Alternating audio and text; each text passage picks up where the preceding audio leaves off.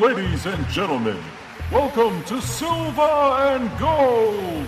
Coming to the ring from parts unknown, the combined weight of 853 pounds, Piccoloth and Dr. Zom!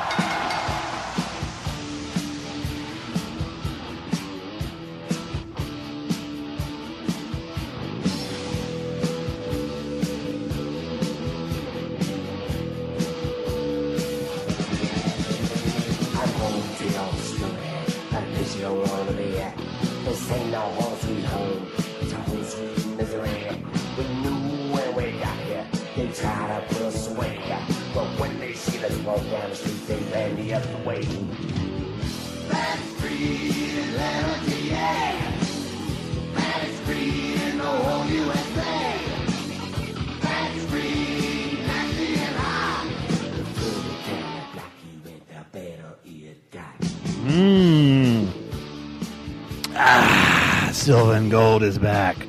Brown Dog Ale. Yeah. I am the loaf, and with me, Dr. Zahn. Hey, hey, well, hey.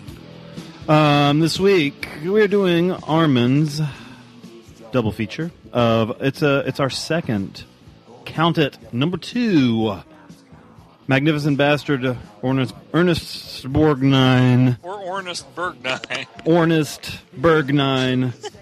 I am drunk. Um, so I apologize if the sound is a little off this week. I've updated my recording software, and uh, we're struggling a little bit with it. We'll see if that uh, what it sounds like here. I look like I'm clipping like crazy, so hopefully that's not the case. Maybe I need to turn down this knob a little knob. um, Zom, how are you, sir? I'm pretty sleepy, but I'm I'm um, like a Navy SEAL when they do that uh, thing where they stay up for like three days straight.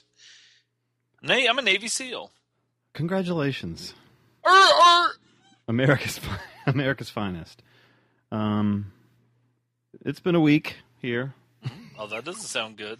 Yeah, yeah, well, you know, it's you know, it's, it's it was one of those where it, it the whole week goes by and you're like, uh, did I do anything at all? Like, what the fuck? I did do laundry today, which is really fucking exciting. I know.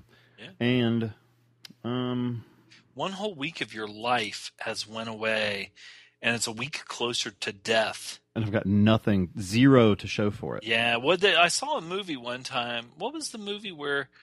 Oh, it was uh, Papillon with Steve McQueen, and uh, he was hallucinating in uh, solitary confinement. And the guy looked at him and said, "You're." He was like at, at a courtroom, and the guy said, "You're guilty of the worst thing a human being can be guilty of." And he was like, "What's that?" And the judge goes, "A wasted life." Oh God, that's that's, that's I'm living. You're it. like Papillon. You're like I- Steve fucking McQueen. I'm Stephen McQueen. Stephen McQueen. McQueen. I did get uh, a couple new Godzilla figures this week with money I don't have. Yeah, so that's see? good. Well, that's not Um, bad, though. Two of them look like they have pock marks on their face, which is kind of funny. Do they have um, big stubby feet? They do. Every every Godzilla I have has giant feet. So I love the giant feet. I with the long with the long feet because I have long feet and long toes like Godzilla. I don't like stumpy foot. I'm going to uh, when we finish recording, I'm going to turn on the lights of my display cabinet and post pictures of Godzilla feet. Yeah. That's what I'll do with my night. see? Who said I wasted my time? Damn it. Little Uh, things in life that make it worth living, like I- Godzilla feet. I am I am beginning the process of learning um, uh, video editing software, so that's been kind of fun. I've been ta- spending some time at work. I actually get time set aside at work to uh, to do that. So I'm learning Final Cut Pro, Nice. and um, some of the examples that of the training videos I use on Lynda.com are from some show called Castles, which I've never heard of. I've watched Castles or Well, Castle. there's a- So yeah, a It's the cat. Maybe it's, thing? ma- maybe it's about it was, it's the clip that I saw has an architect in it. The one I watched is the guy's a, a writer and he tags along with the cops. And it's the uh, I think I think if I remember correctly, it's the lead from um, Firefly, the captain. Oh no, this must be something different. I don't know what this is, but it's it, there's been some funny things when that she's you know while she shows you the technical side of editing, Ja. at the same time she shows how you know bad edits can really mess up the flow of something and there's some hilarious moments where you might overlook it where a guy walks into a room and then when the, you, you see him walking from the side and when it shows him from the front he's perfectly still like all of a sudden he's just teleported into place because there was no edit made of the front view to show him just shifting a little bit to show that he just finished his walk and it's it's kind of it's kind of funny it made me laugh so um There you go. It made you laugh, which is and I smiled. And I smiled once this whole week. It was great. Um, and now brown dog, old brown dog ale will make me smile again. It has a picture of Olive on the front. She appears to be a chocolate lab, perhaps, with a little white patch.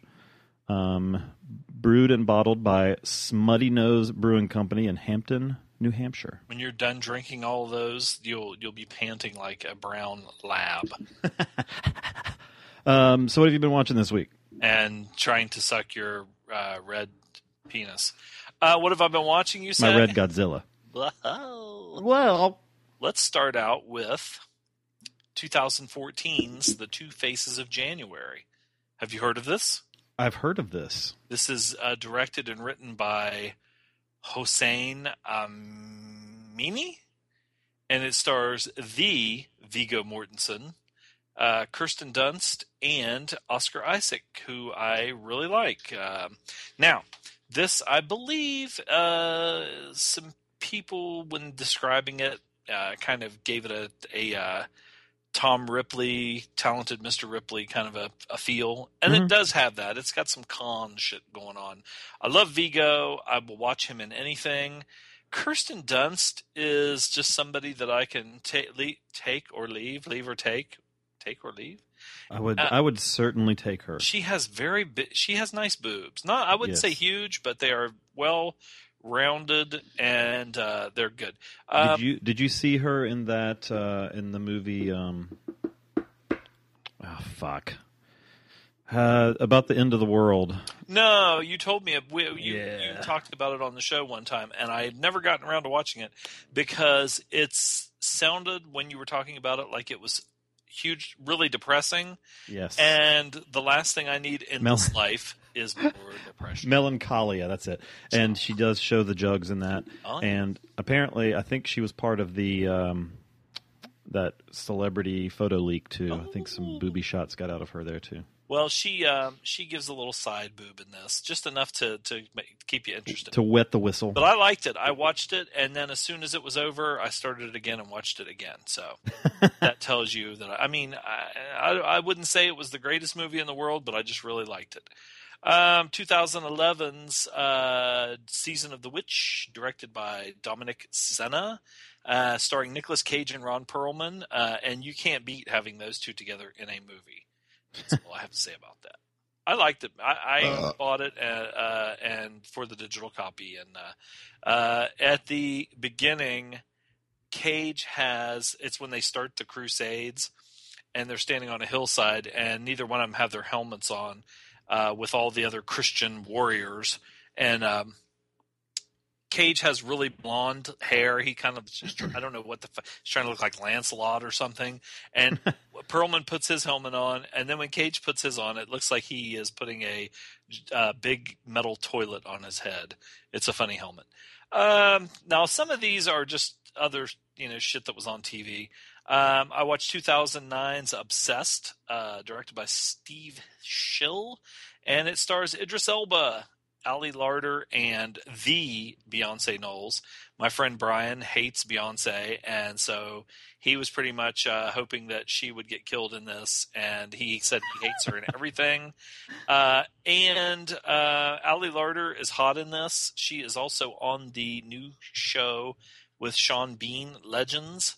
And so that's the only reason I watched it. And I like Idris Elba. I think this might have been one of the first things I saw him in, but it's not very good. So don't watch it. Um, Don't watch it. it's okay. Uh, 2000, or I'm sorry, 1992's Last of the Mohicans, uh, directed by Michael Mann. I forgot that he directed that. Uh, and it's it's kind of odd when I first saw his name come up. I was like, "Oh shit, Michael Mann," because you're so I, I'm so used to seeing him do like crime movies and things like that. Daniel Day Lewis is uh, really young and uh, thin, and he is like a fucking Daniel Boone. He is Natty Bumppo, uh, Hawkeye, or the Pathfinder, or you know, uh, he's not the last of the Mohicans. That's Russell Means, who was one of the heads of the actual, actual heads of the American Indian movement that took over Wounded Knee and all that shit. Madeleine Stowe's pretty hot in it, and Wes Studi fucking rules. Um, now this was just on TV because believe me, uh, Mark Wahlberg is not my favorite actor, and it's Invincible from 2006, directed by Ericson Core. Okay, I I've seen that. Greg Kinnear is good. He plays what's his face, uh, Dick Vermeil of the Philadelphia Eagles, coach, and he looks like Dick Vermeil, and he kind of acts. I mean, you know, sort of acts like. Uh, Mark Wahlberg, I don't like him. I think he is overrated, and I think that he is five foot eight, and he's supposed to be playing a six foot three wide receiver. So that's awesome. Woo! I like that Elizabeth Banks though. I'd f- fuck her, I guess, I'd, if she would say yes. Um, if you're if you're listening out there, just say yes. I'll give you the greatest three minutes of your life. Uh, no, maybe. Not anymore. uh, let's see. Uh, 2003's Tears of the Sun. Now, this is Antoine Fuqua, or Fuqua, um, starring Bruce Willis, Cole Hauser, Monica Bellucci. Ugh. She can wear an undershirt with a button up shirt over top of it and still make me drool. Um, this ha- this is kind of like a Magnificent Seven, kind of a Magnificent Seven mixed with. Um, Dark of the Sun, maybe, or something like that. It's the one I've seen a, a few times. It was on the shelf down in the basement. Uh, one of the few that's actually out where I can find it. Um, I watched a new one. Well, sort of new. Uh, for me, it was new. 2013's Labor Day. Uh, Jason Reitman uh, directed this, and it stars Kate Winslet and Josh Brolin. I'm not the world's biggest Josh Brolin fan. Um, I don't think he's bad. I just think that he is kind of eh, meh. Yeah. Uh, but in this, I really liked it. I like the story. Um, it's nice to see you take someone like Brolin, who is usually plays like fucking Jonah Hex or uh, the new um, oh goddamn George Old W. Bush. George W. Bush, old boy, and shit like that. But then it take him and put him into a you know a kind of a lovish type story with a twist. I like Kate Winslet. I think she's a very good actress. Um, let's see. I watched. Now this is a strange one, but I I don't know why I say that. But, but I watched 2001's The Lord of the Rings: The Fellowship of the Ring, directed by. I was I, well. It, it it's interesting that you said it's a strange one because I was surprised to see that you watched it. Yes. Well, here's the deal. Um, I was at Walmart and they have the bargain bin. Yeah. Now, the bargain bin had three Lord of the Rings movies in there, separate in separate cases, seven fifty a piece. And On I Blu-ray or DVD. just I think it's just DVD. Okay. Okay, and I almost bought three of them separately, and then when I the, like a, a couple days later, I was back in there and I just was kind of digging through there, and I found a set, one case, all three fucking movies, three discs, for seven fifty. There you go. So it was a deal, and each one of these movies is like three fucking hours long. So I figured, okay, that's a pretty fucking good deal if you consider the price. So I will be watching Have you seen those before? I as I was watching this one, I remembered watching it. Okay. Uh, but I had forgotten most of it. I kept thinking that one part, one scene in this, I thought it was in the next one, but I don't even know if I've seen the other ones. I think I saw this one; it was on TV, and I turned it on like maybe halfway through or something. and but Have you read the books? no, I don't know. No. You know jack or shit about it, but it's got a nice cast. I was like, God damn, Yeah. is that Liv Tyler? Is that fucking uh, what's her face? That uh, Viggo. Viggo's in it. That's two Viggos for me this week. I, Sean Bean, I like Sean Bean. He's he's one of the best parts of this fucking movie. Um, The Hobbits didn't creep me out as much this time. Uh, I don't like that. Uh, what's his name? At, is it Aston? Sean Astin. Sean Aston. He he was kind of a tit. I did not like him. I like Cate Blanchett, and I would have sex with her if she said yes. Uh, are you listening, Kate? yes, yes. Um, now I caught this one. If you're flipping channels and you get the this channel, there's a good chance in our circles that a movie that you will be interested in will be on here. Um, and it's 1987's No Man's Land, uh, directed by Peter Werner or Werner, and uh, stars Charlie Sheen and DB Sweeney. Now, this is before Charlie Sheen turned into a colossal fucking douche. Uh, and DB Sweeney is such a baby face in this that in wrestling, when they call somebody a baby face, I think there's a picture of him in the dictionary. They could call him. They could call him DB Sweeney from now on. D, they could call him DB Sweeney. Randy Quaid in a straight role where he's kind of a uh, hard ass cop. Bill Duke's in it. Uh, M. Emmett Walsh. It's got a nice guy. It was. I saw this in the theater uh, in 1987, but I haven't seen it since, and I actually enjoyed it. It's got a lot of uh, 80s music and 80s kind of clothes and stuff. Does And- Does the This network have commercials? yes. Okay. Do you get the El Rey network? Uh, That's pretty new, but they show a lot of genre-looking stuff like kung fu. came out with it, and that's Yeah. Lucha Libre.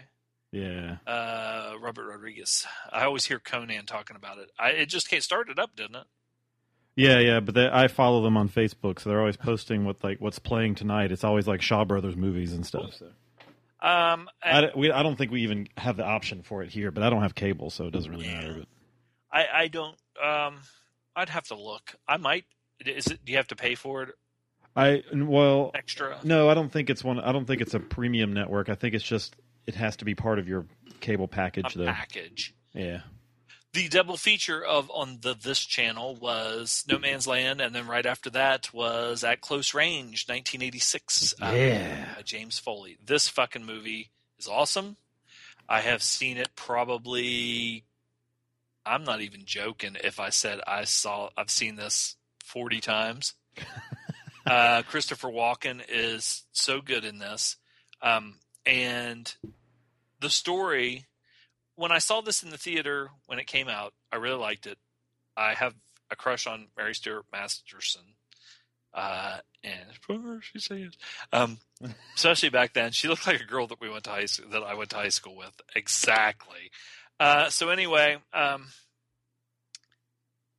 I just recently, with you know, back then we didn't have the internet, but now that we do, I I started looking up the true story. I posted some stuff about the real people, and this fucking shit is when you watch this movie and then you read the sh- the shit that happened. It's like the exact same stuff that happened. Wow. Uh, so now the the uh, the writer of the book said that uh, they added a few things for dramatic effect, like the, Mhm. that uh, Brad Jr., who is Sean Penn, they made him a lot more. He said they made him a lot more sympathetic than the real guy. That the real guy was kind of a, was a scumbag too.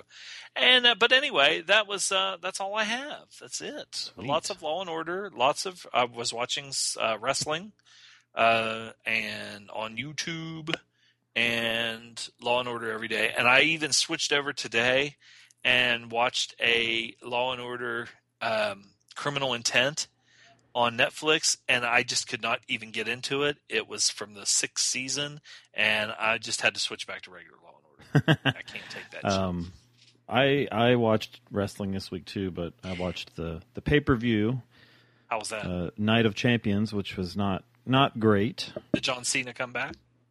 John, the not a bad match. John Cena came back, did not It's- win, but it was a it was a it was a DQ finish. So it was, Yeah. nobody liked the finish, but um, he definitely was holding his own this time.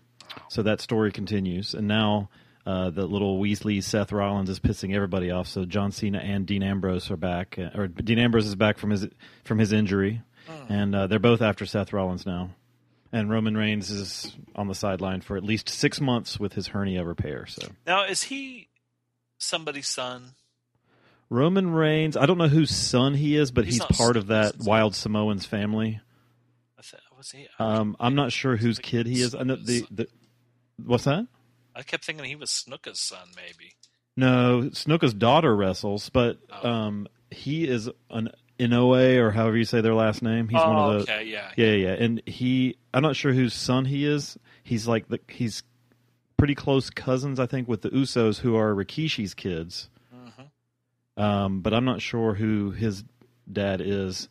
But uh, yeah, they're all related somehow. The Rock and those guys. So, Okay. um, but yeah, and then I watched Raw, and it wasn't very good. And, uh, yeah.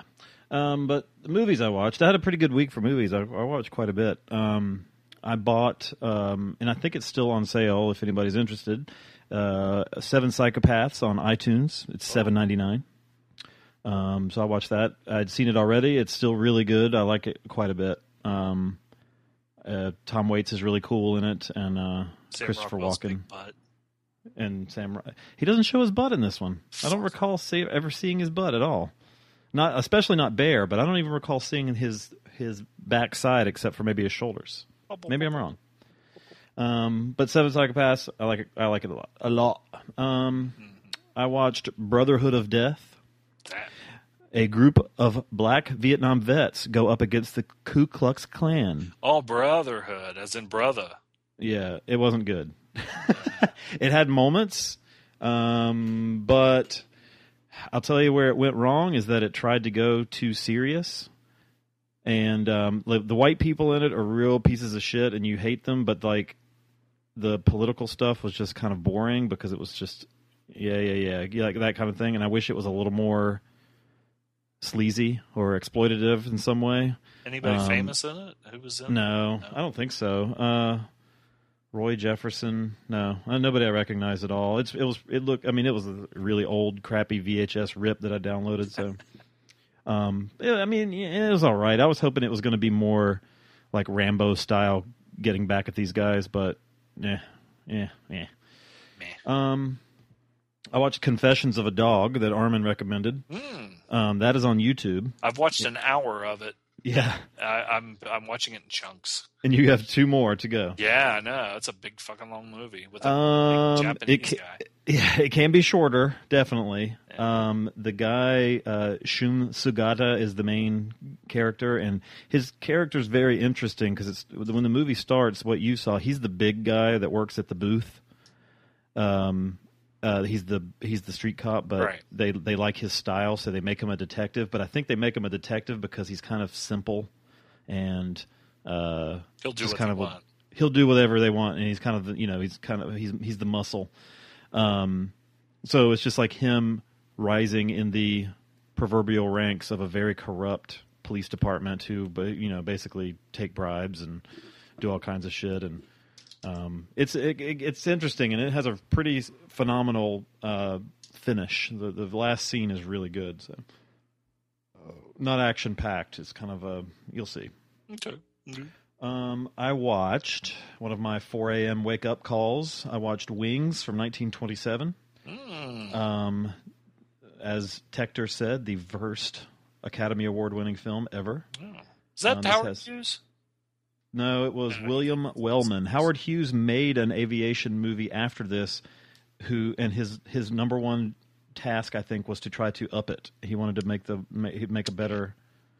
Um, but um, this is a silent film about World, World War One. I. got I got on a World War One kick this week. Um, has Clara Clara Bow. I guess that's how you say her name. She was pretty famous, I think, in the silent movie era. She showed her tits in this, which I was really surprised about she was changing clothes, and these guys walk in, and there's her tits just dangling there for a second. it's uh probably pre uh what pre code. Pre-code, 1927. But I don't, I've ne- I don't think besides like you know the old clips of of quote unquote porn, early porn. Uh, I don't think I've ever seen nudity in a silent movie before. I've I've um, got that on VHS, but I've never watched it. I probably It is twenty years. it is like I really recommend it. It's over two hours long, Huh? um, which can be a little much for a silent film, I think. Uh, but it's got it's got a really cool story, um, and I could have sworn, and I had to read about this. I could have sworn they had real footage in this movie of some of the fighting and stuff. But I read about it, and the director it had like a uh, two or three million dollar budget in 1927. Yeah, that's a lot for then. Yeah, and he had 3,500 soldiers as extras, uh, and um, actually had stunt pilots doing the flying, and it was pretty remarkable. Um, I, I definitely, and watching these movies this week, I would, I'm fucking glad I never had to fight in any kind of thing like this because that looked goddamn miserable. Um, they had a really uh, good documentary about William Wellman. I think it was on AMC, maybe back when AMC actually was about like classic movies, and like Clint Eastwood and a bunch of people that looked up to him were on there. He was a, a real hard ass, you know, man's man kind of a guy. You know, Uh, it's really interesting. Yeah, they they filmed it in San Antonio or outside of San Antonio, and they dug trenches and everything. I mean, there was fucking tanks and everything in this. I was really, I was so shocked. I, I was like, "Whoa, they have fucking real footage in here." But no, it was just all recreated, which is pretty remarkable. So, um, I watched the Blue Max, uh, which with uh, George Peppard, Hannibal, and Ursula Andress, who gets ninety percent naked a couple times, and James Mason. James Mason.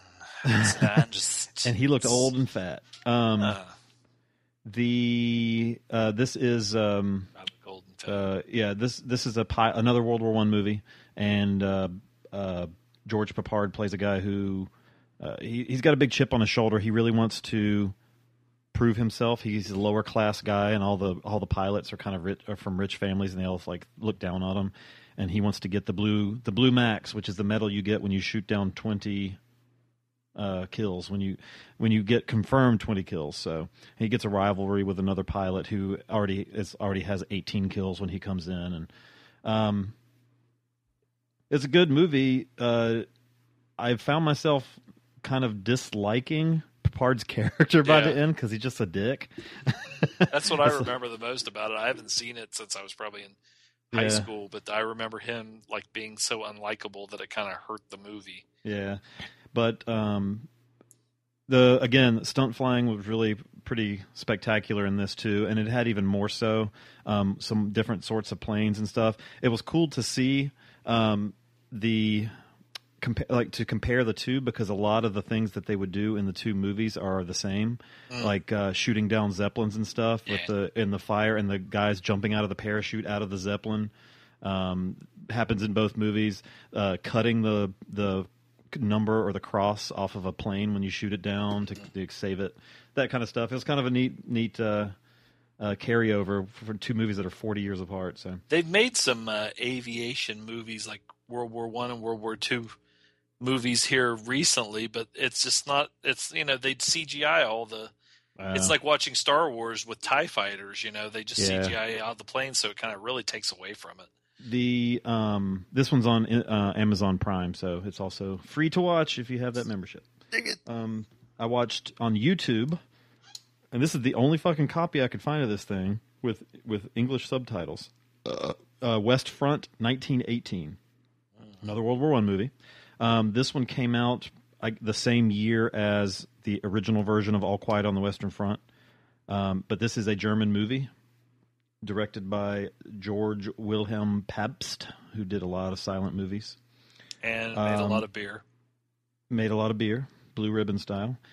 This is really good. It's fucking depressing because Yeah. again, this one is this one is not pilots. This is purely trench warfare Grunts. and young kids. Like it show it, it does a good job of jumping back and forth of showing somebody go home and have to deal with some home shit or this one young guy falling in love with a Belgian chick and all this stuff. And then he has to go back to the trenches where there's rats and and waist deep water and guys that don't speak your language trying to choke you to death. So Ugh, God. yeah, and uh, just reading about just trench warfare in general, just like it's like they just weren't ready.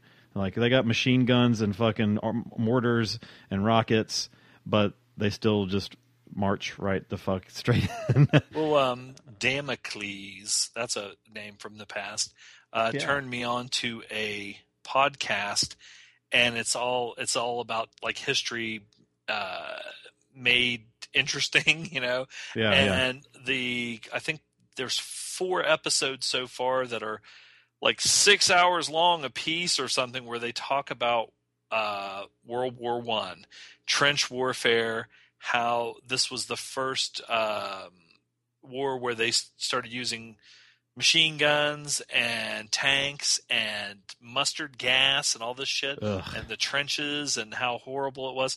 And the body counts were so enormous. He's he said even compared to world war ii or anything like this was just like a giant apocalypse Yeah. and it was just horrible and they're really interesting to listen to so you know i, I can't remember what the goddamn name of it is though now so There, there's no politics in this West Front 1918 other than showing just war being really shitty. Um, now, granted, it is a uh, a German making the film, but it doesn't have really any reason why the war is even going on. It's just straight up the guys fighting the war. You don't really even see commanding officers that often, so um, it's good. Uh, let's see. I watched, which had a clip of World War One in it. I watched the Big Red One yeah uh, with um, it's a Samuel Fuller written and directed. Uh, my maybe what third Samuel Fuller movie. This had to be a pretty late one for him, right? Um, yeah and this has Lee Marvin, uh, Mark Hamill, Luke Skywalker, and this is in the middle. This is between. This came out the same year as Empire Strikes Back, so he must have been busy that year. Doing lots of coke, staying energized. yeah trying not to smash his face in a car wreck Yeah. Um, Robert Carradine, um, who was actually not very nerdy, un- unlike usual. he's kind of an asshole yeah, They- yeah. well they just treated the new guys like assholes Yeah. But it was an interesting. Uh, I love some of the little side stories they do with the woman giving birth in the tank, which was hilarious. Poussey, poussey. I thought one of the one of the ones that always got me was um, at the beginning of the World War One thing where Lee Marvin goes and tells the guy this Kraut kept saying this over and over and I killed him, and then the guy tells him what he was saying and it was Yeah. like, ugh. Yeah. It's uh that that podcast is called Dan Carlin's Hardcore History. If anybody wants to listen. to Oh, it. I think I might have that in my list and never actually listened It's to any of the really episodes. so fucking good. I'll check it out. Um, Big Red One, high recommendation. Um, buy the DVD because the streaming options, like the if you buy the streaming video on Amazon or um, or uh, iTunes, it is near thirty minutes shorter. Um, so quite a bit. It's the theatrical cut um, on digital, so the Blu-ray is cheap and has extras, and yeah, so it's really good. Um, let's see. I watched Friday Foster. It had Pam Grier's titties, and Yaphet Kotto was really funny, and otherwise not a great movie. Um, eh, eh, it was all right. Uh, then I watched another four o'clock in the morning. Wake up. I turned. I flipped through Hulu and found. I uh, just was looking at horror movies, and I saw Outpost, Black Sun, from 2012. Um, I didn't realize when I started it that it is actually a sequel to another movie called Outpost from 2008. Um, I don't know how much of the story shares because I still haven't seen that one. Not really anything at all. It's pretty Oh. much yeah. Okay. Well, it's it's it's it's a Nazi zombie movie, sort of. They never say zombies, but they're artificially animated with the combination of a serum and this giant machine that makes this electromagnetic field. And um, it's a group of soldiers. Uh, it's a woman who is hunting for her family, who has all died now, hunting down Nazi criminals, um, kind of like the like he did in. Um, uh, the Sean Penn movie that I've just blanked on the name of. Yeah, yeah, yeah. Um, uh, yeah, where he looks yeah, like so Will Smith's or That kind of that kind of thing. Um, she's doing that and uh, gets tied up with this military group who is trying to knock out this machine that is expanding this field. Um, so yeah, I'll have to see the other ones. There's a third one too. Um, that That's has the Russian one, isn't it? The Russian one, yeah. So we'll see what goes on in this one. Um, but some, uh, you know, it was direct to video, seemed pretty low budget, but it was well shot. It was interesting. I mean, it was fun movie, little movie. Wasn't anything to, you know, not going to be movie of the year for me or anything, but it was fun and lots of gore, uh, multiple stabs to the face and stuff. So cool. And that's it. That's all I watched. Stabs to the face. Watch some stabs to the face. Okay, so we're going to take a break and come back and we'll talk about. I guess we'll go in chronological order. We'll come back and talk about. Did I even say what we're talking about today? We're I don't doing think so.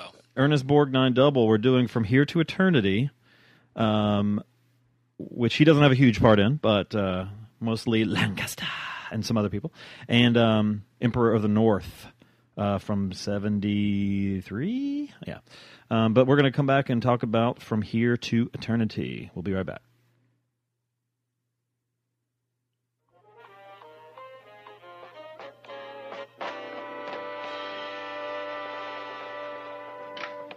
Ahoy, mateys. This is KAB, Antonio Bay. Stevie Wayne here, beaming a signal across the sea. I'll be here playing music all through the witching hour. I'm still waiting to hear from that weatherman, but in the meantime, stay here with me. Be sure to visit our sponsor, Paracinema Magazine. They're the source for all your genre movie needs. Check them out online at paracinema.net. Tell them Stevie sent you. Keep me turned on for a while, and I'll do my best to do the same for you. The smooth sound. Fabulous 1340.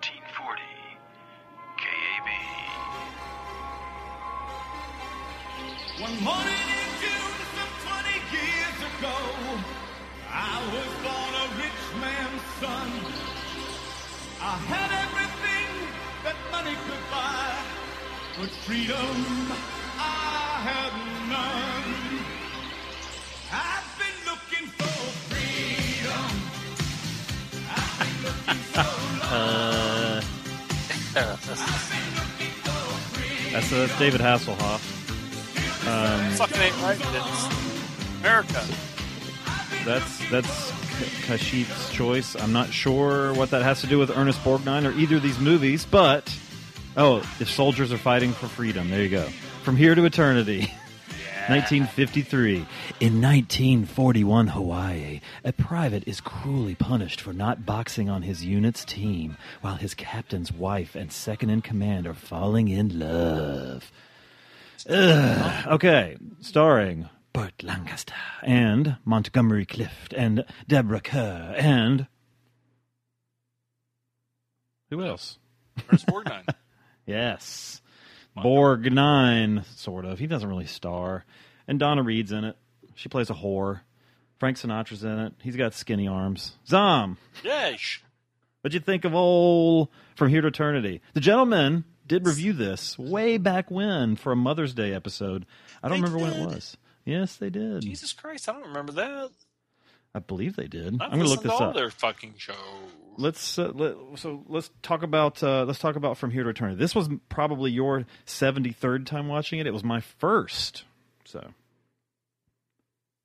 Oh, I've seen it several times. I even had a cassette tape for some reason back before VHS. Uh, I uh, had a, a, a tape player and uh, I love movies, and so I recorded and uh, I I had like uh, the scene where it's like all you had to do was box, but not you, you hothead. Um, so anyway, okay, here's from here to eternity, um, from 1953. Uh, I read some about this, uh, the novel and the movie before we did this podcast because I do crack our crack research team. I had him get on it. yeah, And, they, uh, they they fed the punch cards through the jump through the uh, IBM mainframe. Here it is. Um, one thing that I found when I first started watching this, that uh, right off the bat, when Montgomery Clift, who plays uh, Private Robert E. Lee Pruitt. Now you got to love somebody who names their kid Robert E. Lee, uh, this huge traitor to the country. Um, but anyway, some people don't think so. I can't find where they reviewed this. I could have sworn they did, I like one of for so. one of the Mother's Day episodes. Maybe, maybe it was. Uh, When is Mother's Day? May. who the fuck help me through. knows? What even know. day? Yeah, I don't even know what day of the week it is sometime. But um, Private Pruitt shows up on uh, the base at, uh, I guess, Mm-hmm. uh, in Hawaii, uh, Mhm, Pearl Harbor. mhm. Um, and it's Hickam Fields. Uh, I remember that's the one, you know, Pearl Harbor that got strafed and blown up and shit. But anyway, he shows up. Oh, it was Splendor in the Grass. That's what I'm thinking. Splendor in the ass. Yes. Yes, Maybe I'm, rec-. I'm confusing those. um, he shows up and when he uh, when he first meets Burt Lancaster, You know, he says, you know, Private uh, Robert E. Lee Pruitt uh, reporting for duty, and Burt Lancaster comes out, and this motherfucker. Let me tell you something about Lancaster. Okay, first of all, this was he was kind of worried about doing this role because it, this was his first really meaty dramatic role. He had played, you know, Crimson Pirate and uh, you know, and, and and like the I can't remember what the um just movies like that where he's more action or noir. And um, this was his, his big chance to shine and show those teeth, that hair, those teeth, that body. His Uh, uh, Lancaster walks out, and the motherfucker looks like he's got a 28 inch waist. I swear to God, this cocksucker. I'm watching this movie, and he's got his uniform on. He's all you know, spit shined and starched uniform, and I look at his waist, and then I look at my waist. And I look at his waist, and I look at my waist, and I started to sob. Uh, but I will say this: when Lancaster was my age now, he still was built like a fucking brick shit house. that fucking son of a bitch. Oh yeah. So so okay. So how old was he in the swimmer? Oh God, he was in his. Was he fifty then? He might have been because he showed his he even showed his ass in that one. Jesus Christ. And I and let me tell you something, people. I'm 37, and you don't want to see my ass now. Yeah, genetics, So- man. This motherfucker. First of all, I'm sure he had probably a pretty good ego. So when you have an ego like that, and maybe a little bit of narcissism, you know, you you're. I mean, he fucker was always in great shape. But anyway, he meets Pruitt, and Pruitt he says, "I've heard a lot about you," and Gary Cliff looks at him and says, "I've heard a lot about you too." and it was like a Maverick Iceman fucking moment. I swear to God, these two motherfuckers gave each other a look like, you know, oh, you know, oh, I've heard about you. Oh, I've heard about you too. Like Mm. Adrian Street would be like, yes, I've heard a lot about you too, dear. Um, Buy my books. buy my books, please. Um, I wrote them myself. yes. Okay. and I didn't have an editor because they're fucking all 800 pages long. Jesus Christ. Yeah, I get it. You liked airplanes. Adrian, if you're listening, I'm sorry. Yeah. At least he didn't try and break your wrist. What's a podcast, sweetheart? His podcast. We should have told him we could get him on our podcast here, and then he could tell us about his his clothing and all the things that he did. But I'm not queer. I only play queer. Have you ever seen the documentary thing, the news Yes. report they did about him? And he's Yes. yeah, he's like so trying not to homophobic, but But he can't help it. Yeah, it's just ing- comes it's up to- ingrained. Um, so anyway, let's get back to the fucking. Okay. so they have a moment at the beginning, and there's this connection. Even though Lancaster, uh, who is Sergeant Milton Warden, I knew his name was Sar- uh, Warden, but I f- I never knew that his first name was Milton until Deborah uh, Kerr calls him uh, Milt in one scene, and I was like, Milt, you know, what the fuck kind of name is that? So and that's that's an old school name, you know. You don't see I- many Miltons these days. I work with a Milton. Really? He's well, then I'm he's fucking him wrong. Is he young? well, he's old. oh, he's old. Yeah. Is he as old as Lancaster? Does he walk around sucking in his stomach? So he can't. inches? This dude, he's This a baker. This dude's got a big old belly. Um, now, the gist of the thing is is that uh, Pruitt uh, asked to be reassigned from this unit. He was the number one bugler, and it was kind of weird that they threw in the bugler thing. I, I, you know, I could see like the boxing thing more. Mhm. you know, because he says, you know, I, I, I didn't want to box anymore.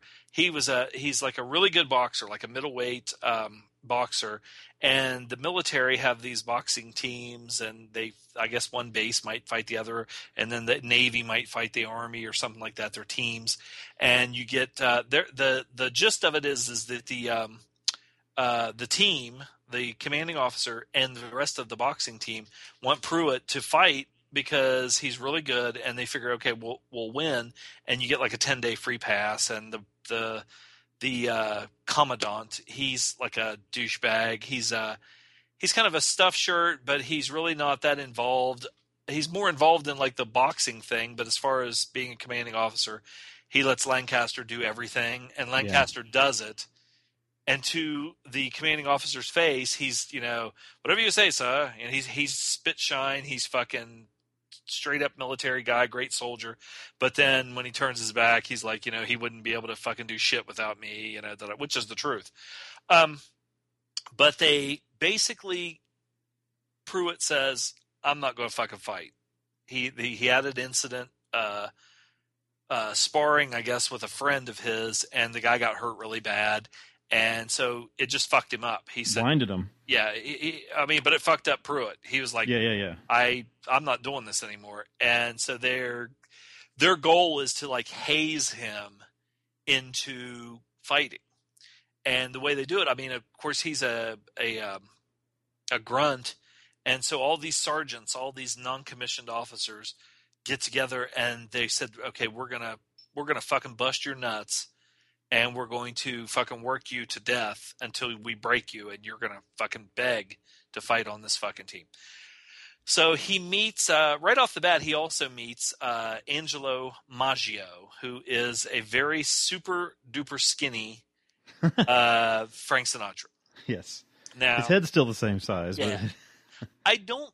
I never thought. Now later on, uh, like in Von Ryan's Express and some movies like that, I thought Frank Sinatra was a lot better. They really make a big deal about him in this movie because of number one, the God, the movie The Godfather. They had uh, Johnny, whatever the fuck his name was, and the scene was supposedly he was playing a guy that was supposed to be Frank Sinatra, who comes to beg Vito Corleone, Mar- Marlon Brando, to get him a part in this fucking movie because right. his career's on the shits.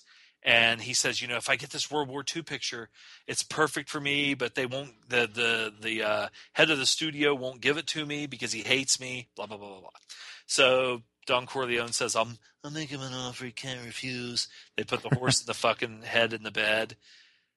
Johnny, aka Frank Sinatra, gets the role, and his career takes off again.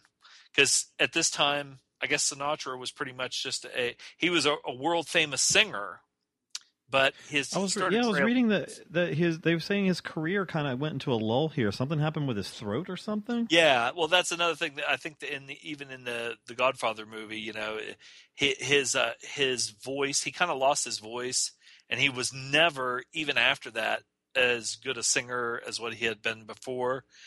But um, now they did dispel in some of the stuff I read that you know that he went to Carlo Gambino and Yeah, Carlo Gambino said, "Hey, motherfucker, you're going to put Sinatra in this movie, or we're going to cut a horse's head off and shove it up your ass."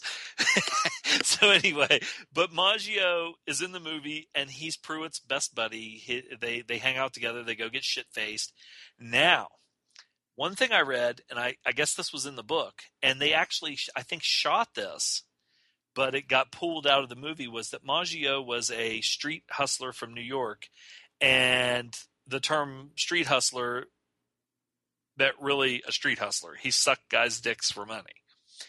and so they took that out because they said, you know, at this time, 1953, there's no way we can we can put this in there. Uh, but he there was a scene where he told Pruitt that he basically blew this rich old man for money, uh, like every week to to stay alive and have extra money to live on and whatever. I think there's probably a lot in this movie that was you know originally from the book and considering the time Yeah. Oh, probably had to be you know even though even the way they talk about just the army in general or at least portray these guys or you know uh, they- they're not heroic yet Right. they're they're just like average assholes Well, you have like uh, Lancaster. I think his character had maybe fought in World War One, or fought somewhere because he was one that they said you know uh, Warden had was one of the ones that had actually seen action and actually killed somebody. He was so that he was really respected. Um, now Montgomery Clift, I love Montgomery Clift as an actor. I think number one, he's got a great look.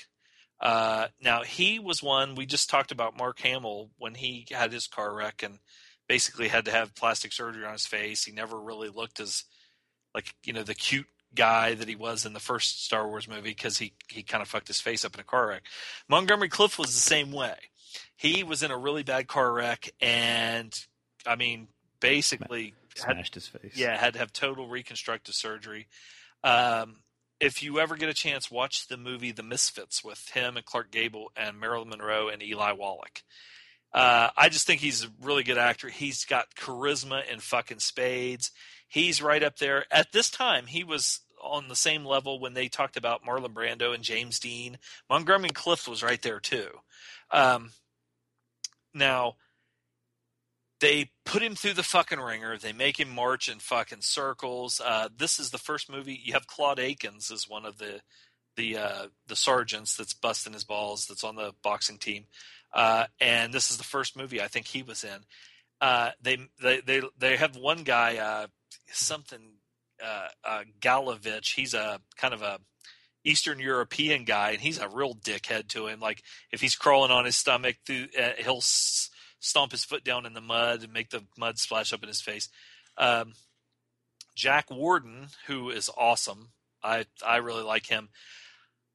He's another sergeant in this, and I liked his character because they didn't make everybody just black and white. You had some of the guys that were being dicks to Pruitt, but like Jack Warden was kind of a a good guy. I mean, he was kind of like, you know, I'll try and help you out as much as I can. I, I'm not going to lose my stripes over it, but you know, they're they're being hard, they're being assholes to you, and I realize that.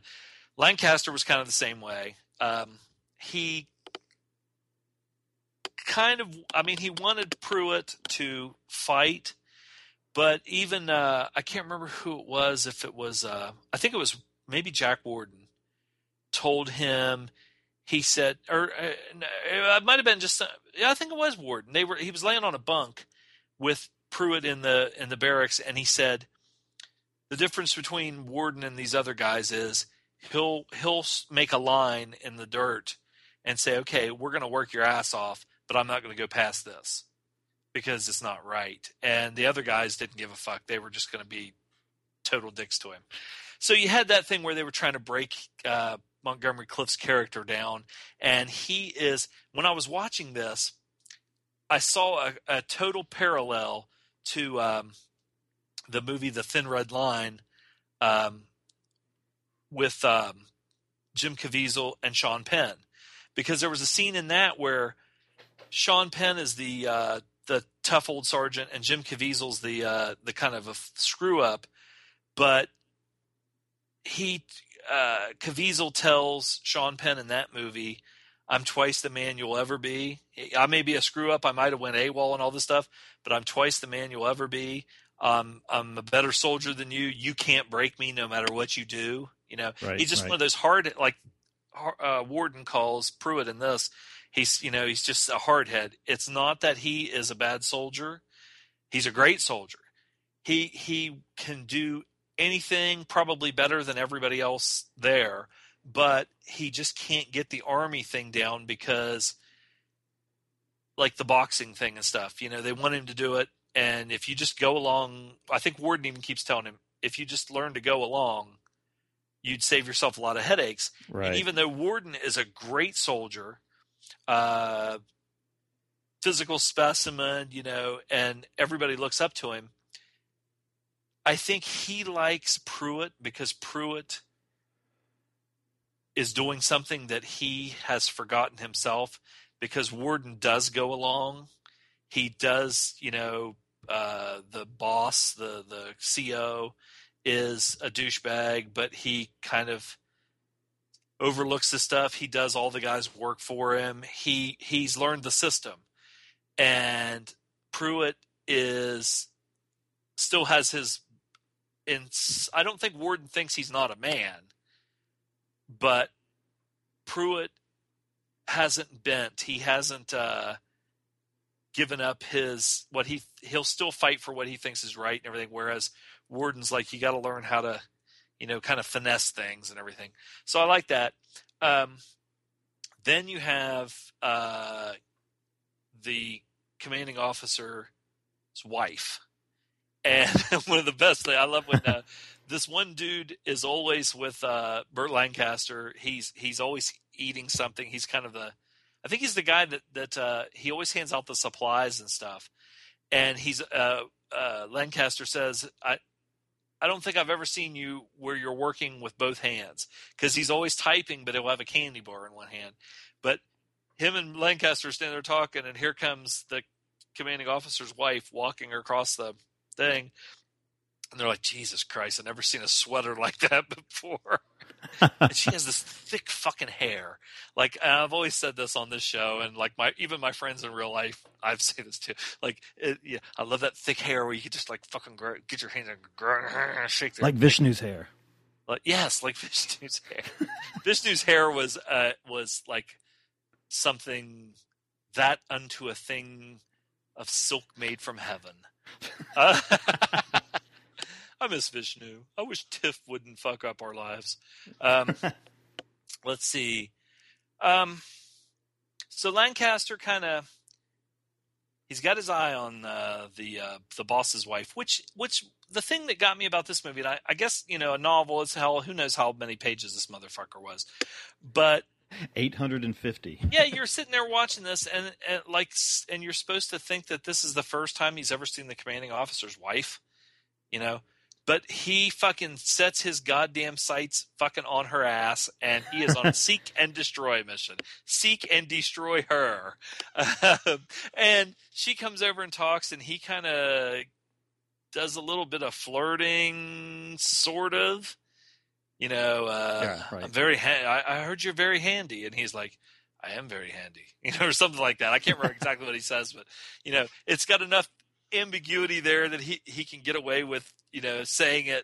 It's not really overt, but when you have that cat, when you have that sh- thing going on with a chick, anything you say, if you just say it in just a s- little subtle way, it can be really, you know, provocative. And she's just like dripping. you can just tell. So anyway, um, then he starts getting all these other guys keep coming up to him and saying, you know, hey, when she was at uh, this other place, uh, I heard she was a big hoe, and you know, uh, like all these guys gangbanged her. They didn't say that, but that's what they kind of made it sound like. She was just like fucking everybody, and you know, it was awesome. but they're all like, she's kind of nuts because, like, you know, she fucked everybody, but I liked her, and you know, she'd fuck me, and then she just kind of like go off fuck somebody else. so, uh, Puss, commanding officer. I thought they were going to make him like be like a an impotent kind of a uh, old older guy who had this hot wife, but they actually were saying that he was going out fucking around on her, and they had like a an open relationship. Yeah, it slept in different rooms and everything. Yeah, and I, that one. Oh, first of all, the smoking. You know, she's just smoking like a fucking. She's getting ready for bed, brushing her hair, and smoking a cigarette. Can you imagine what your breath would be like? Ugh. Or you, like every that whole bedroom. But she just tells him, she's like, "Get out of my bed," or you know, "Please get out of my room or out of my bedroom," you know. And he's like, "Mm, "Okay." Oh, he just came home from like fucking some other chick, and and he's probably just thinking, "Well, hell, maybe you know, I'm a little drunk. Let's you know." And she's like, "Nope." Get out. um, Pruitt goes to a whorehouse because Maggio uh, knows all the kind of. Uh, he's probably a lot more like Frank Sinatra than you know the actual character was. Um, but he knows where all the dives are and everything, and he goes, you know, I'm going to take you to this place. And of course, they never say it's a whorehouse in this movie because it's 1953, but it is. I'm pretty sure, right? Yes. Because it's like in the movie they say, okay, you go in and for four dollars you get all the liquor, all the soda, and dancing with the girls or something like that. But he gets his eyes set on uh, what was that girl? Uh, was that Donna Reed? Yeah, was that was Donna Donna Reed. Reed. That was Donna Reed. Um, he sets his sights on her, which is funny because the madam takes him around to these different girls, and each one of them they weren't like ugly, but they weren't like you know Montgomery Right. Clift's going to be like. "Pff." Well, actually, Montgomery Clift would probably be more interested in Burt Lancaster if you knew his how he was in real life. Um, but and what's weird when he was in that car wreck, I guess Elizabeth Taylor, who was like his best friend, he had just driven away from a party, crashed, and they went down there, and she found him, and his face was like almost like tore off or something. He had really bad facial lacerations. Um, he sets his eyes on her, and they kind of play a cat and mouse uh, because he's just getting you know getting in with her and Maggio, which is the funny part. Okay, we're doing the uh, magnificent Borgster episode here. Ernest Borgnine's fucking pounding on this fucking piano, playing fucking beer barrel polka.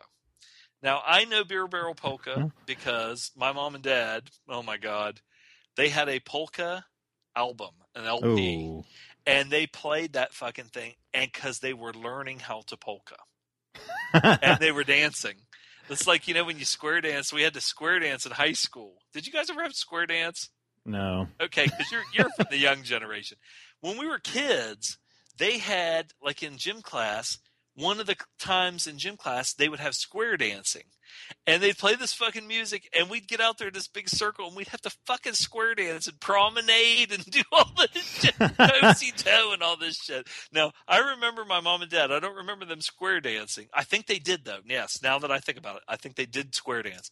Okay. They square danced. They learned the fucking polka, and they would practice in our living room. Which my dad looks like fucking uh, goddamn I don't know what. Ugh, this giant Sasquatch square dancing with my mom, who looks like this little fucking uh, you know whatever. Um, and disco. They discoed, and that was fucking hilarious. But back to this fucking movie. Here's fucking Borgnine, and he's like, and of course he's not Dude. playing it. Yeah, he Borgnine looks about as convincing on that piano as I would look like dressed as a woman. How about Borgnine dressed as a woman? Would be awesome. Yeah, there you go. He He's he would be as, as as handsome of a chick as he is pl- uh, convincing playing the piano. Borgnine had this look. He is the fucking most barrel chested motherfucker. He looks like goddamn Dick the Bruiser or something. He's got this barrel chest and this face that is, I mean, this char- uh, talk about a, a, a- an actor, a character actor with a great face. Yeah. Now, the funny thing, his name in real life, when he was his his real name is Hermes Ephron Borgnino. and I guess his family was actually, you know, came over from Italy. So they shortened that to, you know, Ernest Borgnine. But he now I will say this. Fucking Maggio started the shit.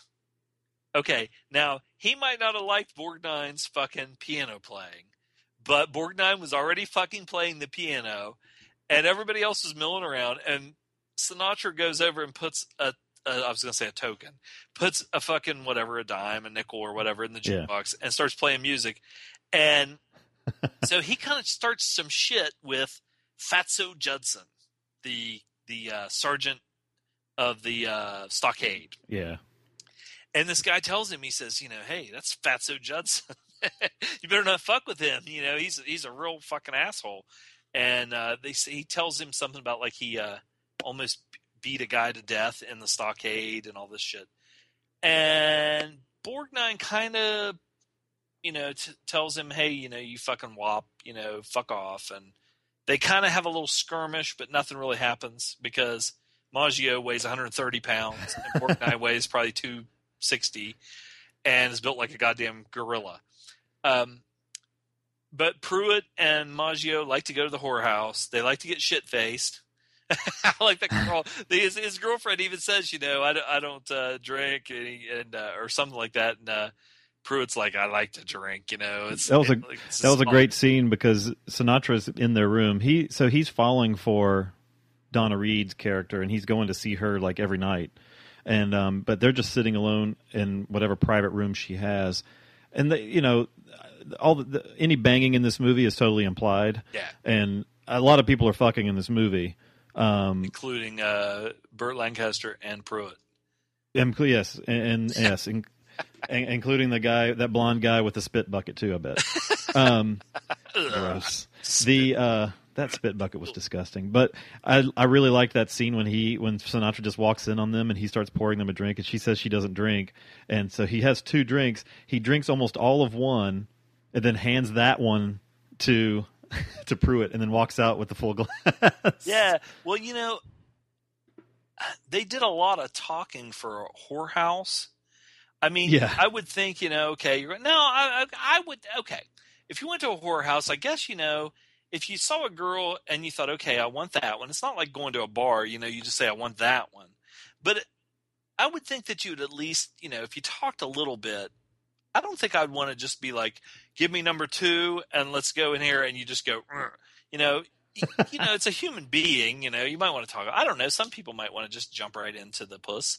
Um, but Pruitt, uh, he fell in love with a whore. Now, of all the years that I've lived my life, the one lesson that I had the hardest time learning was not to fall in love with a whore.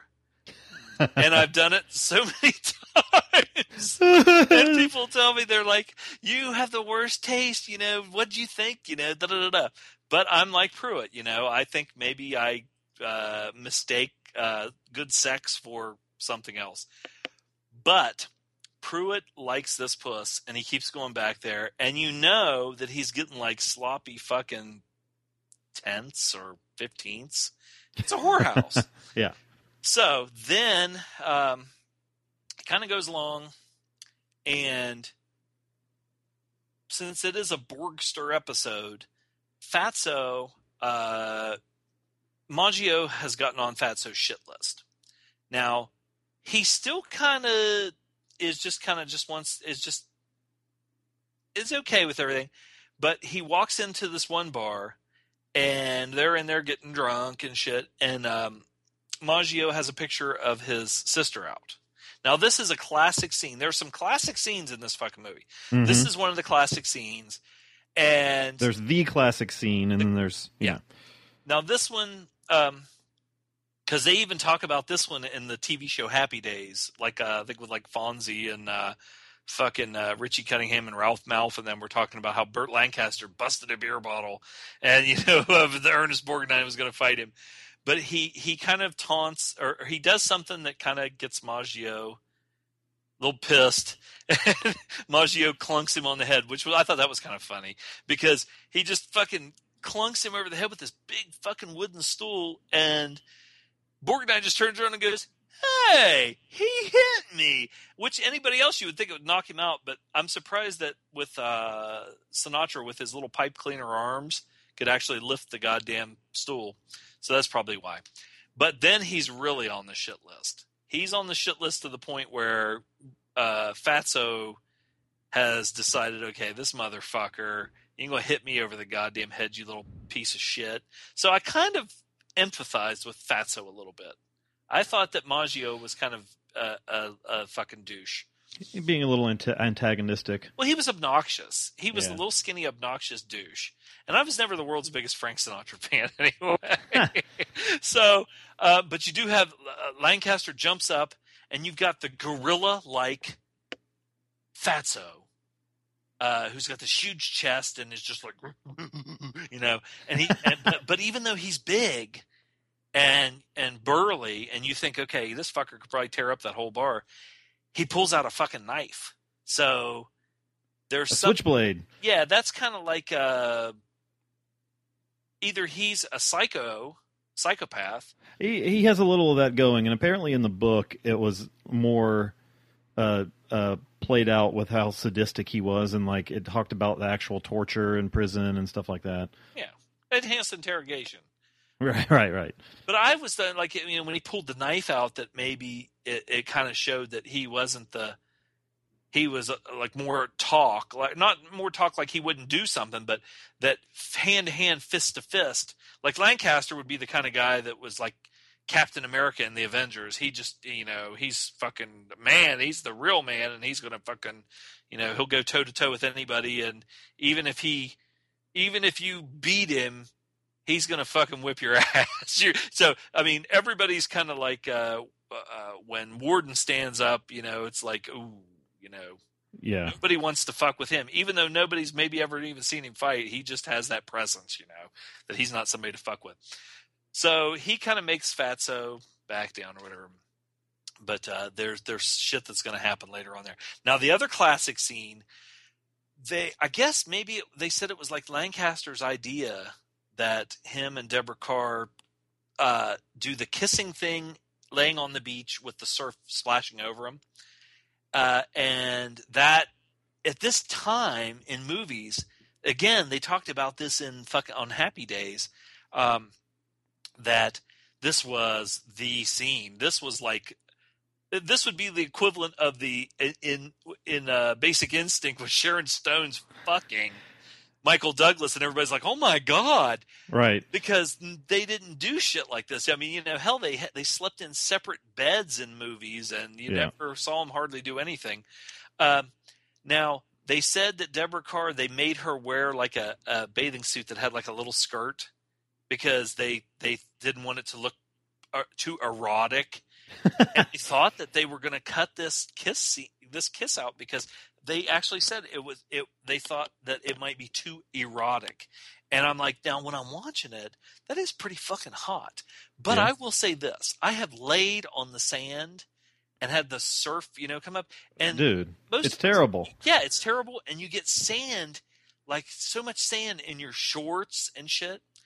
I've never I've never fucked on the beach, but I can't imagine that would be very comfortable. Now Lancaster, I thought one thing was funny is when she goes, "I've got I've got my swimsuit on underneath my dress," and he goes, "Yeah, "Me too." Me too. I'm like, "What?" There was another another funny line that he says when she's he asks about like how many guys and again it's probably a censored thing. Basically, how many guys have you fucked? And she's like, I don't have my adding machine. Yeah. Well, and, and I will say this about Lancaster. Now, I I, I guess maybe back then.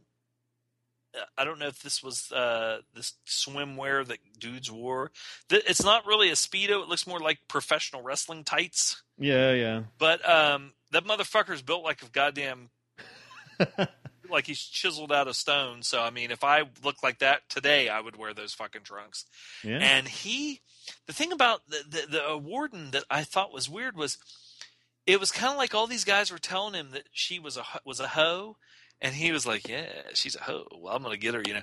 But then he's getting her, and he she likes him, and he's everything's falling into place. But he still has to let her know that she's a that he knows she's a hoe, which kind of fucks things up. But then when she kind of's like, okay, asshole, you know, or you know, she gets really upset about it, then he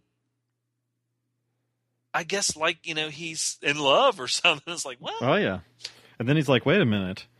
I'm now my in dick's now my dick's sharing a space. I don't like this anymore. Yeah, well, yeah, it's. It, it, I think it's like uh, you're going out with some some chick, and then everybody start, you know, people start telling you, oh, you know, she fucked so and so, she fucked so and so, she fucked so and so. You get that jealous thing going on. Mhm. You can't, obviously, can't do that because I mean, you know, the past is the past, and you know, uh, the person's obviously, unless they're a goddamn virgin, they've have a story, and you have a Yeah. story and everything. So anyway, he, he's just kind of being kind of turned inside out, but he likes her and everything. Now, there's some shit that goes down. You know, I don't want to give away the. uh, Yeah. There's like about three or four stories going on here. You have you have Pruitt and his Check. his objection. You've got uh, Lancaster and Deborah Kerr get do having their affair. Uh, you have Boxing thing. right, and that's that's with Pruitt. So there's Yeah. Pruitt uh, uh, avoiding the boxing and getting totally just shit on constantly. You and then you have and then you have um, Lorene and Pruitt. Maggio getting yeah, and and, and Fatso. but it all kind of you have uh, so a few of these things going on, and it comes together. You have one scene that I really liked where Pruitt and uh, Warden are drunk, and they're they're kind of sitting there talking, Sitting in the middle of the damn road. sitting in the middle of the fucking road. I like that scene, and um, then I don't. Every time I watch this, I almost forget uh, the setting. And then there's Yeah, one scene and it- where they it- show a road sign, and as soon as I saw that road sign, I'm like, "Fuck! I forgot all about that. This was going to happen." and it's it's it's it's done well now in in that you're watching this like these people have their life drama and it's this it's it's it's not wartime it's these soldiers like cramped up and they're they're they're doing stupid just human things and then all of a sudden it's like within a minute in this movie, all of that shit you like almost forget about it, and it's like a flash, and it's like suddenly everything is just like seems very insignificant that you've just watched. And it's like you're you're watching something that everything seems so heavy up until that point. You know, these guys getting drunk and fucking affairs and sex and and getting put in prison, and then all of a sudden it doesn't matter anymore, and everybody's like a comrade in a way, and you know, every everything gets this new perspective in a, in a flash. Well, since you know, now my mom and dad, and of course my grandparents and stuff lived through this time, and the thing, the equivalent, like when I'm seeing this for me and how I felt or how they must have felt and everything was like uh, 9/11 Yeah, yeah. and you're just you're just sitting you're like fuck a duck and and then thinking back like oh my god think about this and what's going on and all this shit and everything. Um i liked how it ended. Um i like the fact that they i mean i'm sure this is it, it's exactly how it was in the novel. Uh, Mhm. but um even at the end, like I said, when Pruitt first meets Warden at the beginning and they have that Iceman Maverick kind of moment, watch that you tell me that there's not an Iceman Maverick moment there. at the end, when Lancaster's saying all you had to do was box, you know, blah, blah, blah, blah, blah, he has this moment. And the guys come up on the hill and they're like, Sarge, blah, blah, blah, blah, blah. And he kind of has to gather himself hmm and now, I guess maybe since I am a disciple of the GGTMC, I've had these things that I look for in movies that, like, if I even say this shit to some of my friends, they're like, oh, goddamn bullshit. But then when you go back and you read about the making of the movie or the novel or uh, people talking about it and how directors and writers would put subversive shit or sexual shit uh, in the movie to try and get away with as much as they could without like the studios even knowing that Maverick and Iceman were fucking homoerotic and all this and that. Uh, and people were like, eh, no, they were just cool. They were just they're macho. They weren't, you know, gay. But the guy that wrote it's like, yeah, they're gay. I'm just going to sneak this in here. these these morons aren't going to notice that. And then the reason that they're liking it is because they're, you know, whatever. Warden at the end, when the stuff with him and the CEO's wife, what happens there? He, I, I I'm taken back to the uh, the movie Cross of Iron, where Max Maximilian Schell tells the guy, "You prefer the company of men to women in all, each in all occasions or whatever."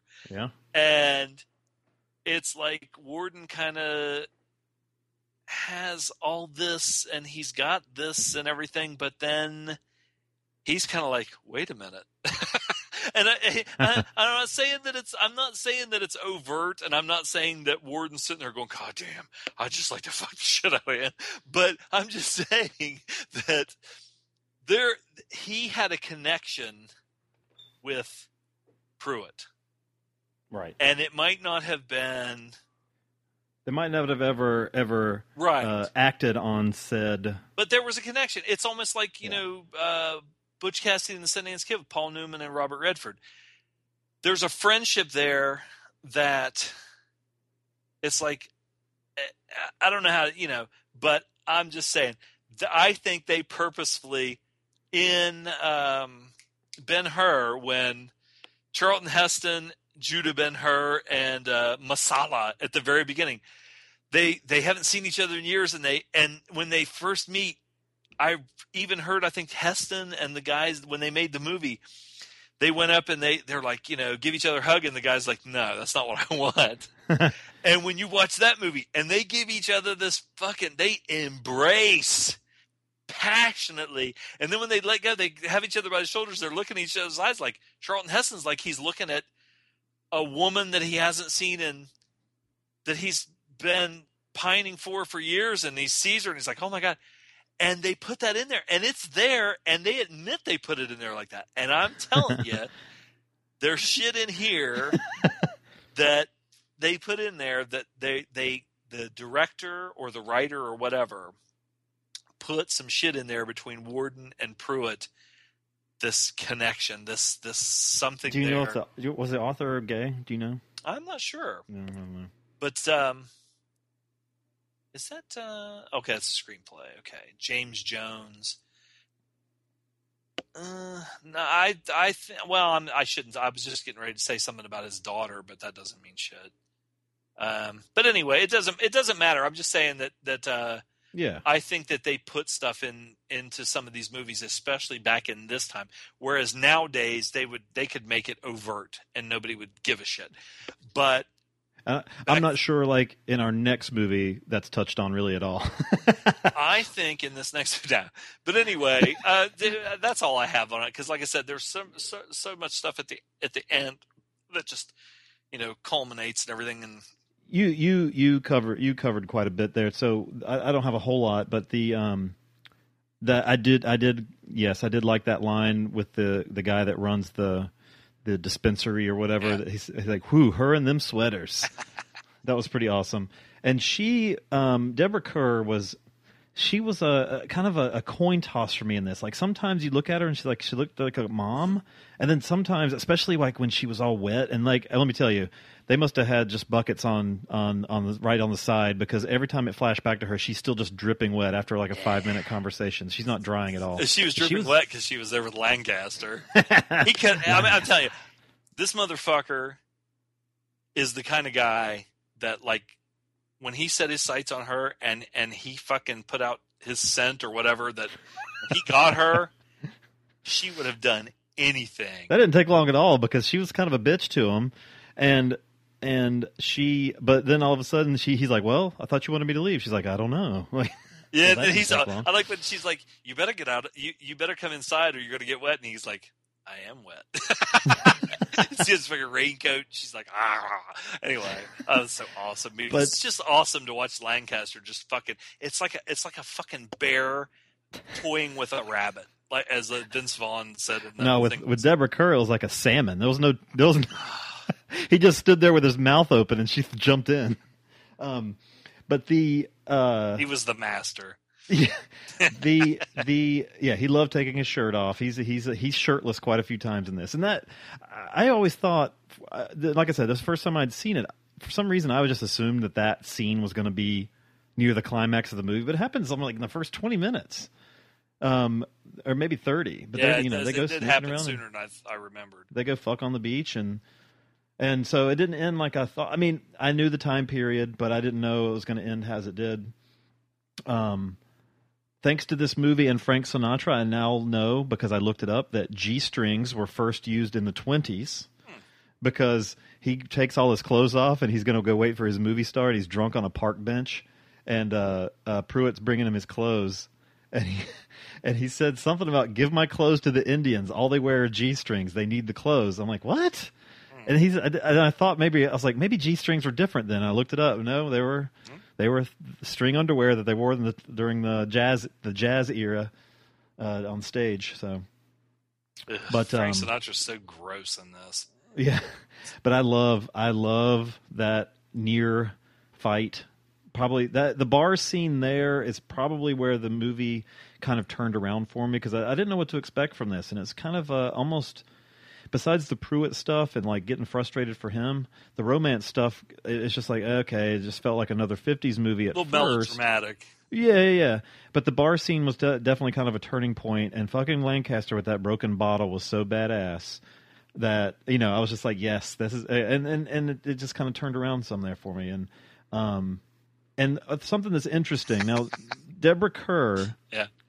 she her character had these moments where she would kind of like she'd be kind of nuts for a second. Um, but what was interesting is that the main women in this, in in this era of movie, what you typically see is the dude, the dude being the cool, calm, whatever, and the women being hysterical, and it's the dudes being the total asshole, like immature idiots in this, Yeah. and the two chicks in it are totally like, "This is what I want." and this is how it's going to be. And like they like the only time they really show any overly emotion is when some guy starts fucking with them, you know, and and and you know, like don't leave or you know, make up your fucking mind. Not they're not just being ridiculous. So it was kind of an interesting little twist there, in that the women were the the level heads in this era of movie. So another another example of this movie kind of it's one of those movies that's contextually impressive. Yeah. Um, if this movie like if this movie came out and now it'd be like okay, it, it's just another movie. I think. Fucking Mark Wahlberg would be playing. Fucking Yeah, yeah, yeah. And I mean, I, yeah, I wouldn't have the same faces, obviously, but I don't know that it would have the same oomph now because it's not. It's it's it's a different time. So Pruitt would be like fucking uh, Leonardo DiCaprio. They really- know, they just don't have the same. they really give him a fucking hard time. That that digging that hole was fucked up. They just tell him to bury a newspaper, and that that spit bucket was so gross. I don't know. Like, okay, I don't know what these boxers were spitting. Must have fucking- blood in it too. It, yeah, it looked like tobacco juice. It was thick. It was disgusting. Um, okay, Fatso, if it's a killing you want. Uh, so yeah, it's when- good. When Warden tells the one guy, they're like all this. There's just chaos going on and explosions, all this stuff. And this one guy's Warden, don't go out there. You'll get killed or whatever. And he just looks at him and goes, "Put on your pants. You're gonna catch a cold." Uh, so uh, we can do, we can get under our rating here for it. For it. Oh, let's see. This is just a classic. This is an all-time classic, and you know you have to consider the the, the time that it took place, which makes it even more interesting. Uh, the restrictions and shit that they had. Uh, I still love it. I love Lancaster. Uh, um, I this isn't my favorite movie he's in, but he definitely shows his that he is a movie star. Mhm. I mean, he's it's not as much the acting as just this fucker has so much charisma. It's just like it's like just dripping out. I mean, he has a fucking charisma, like glowing charisma, like when he, those teeth are fucking shining and shit. I would g- and uh, Montgomery Clift. Um, hmm,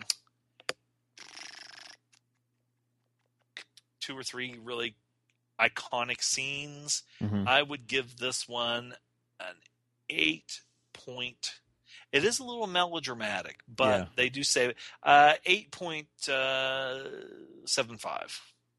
I give it um I'm at so when I first right after I saw it I felt I, I, I was feeling 7 Mhm.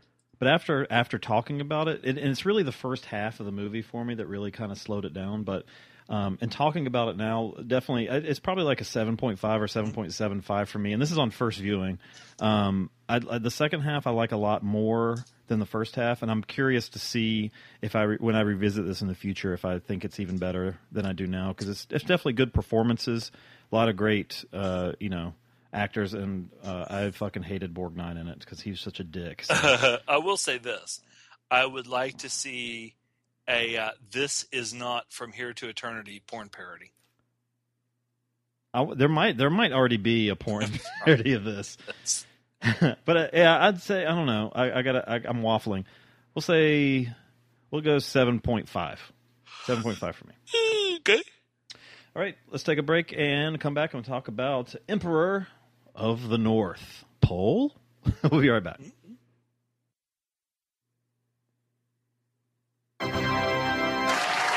Okay, and welcome back to another episode of Guess That Riff. With me on the show tonight, my first contestant is Mr. Fred Nurk. Fred, are you ready to guess that riff? I sure am. Okay, here's riff number one.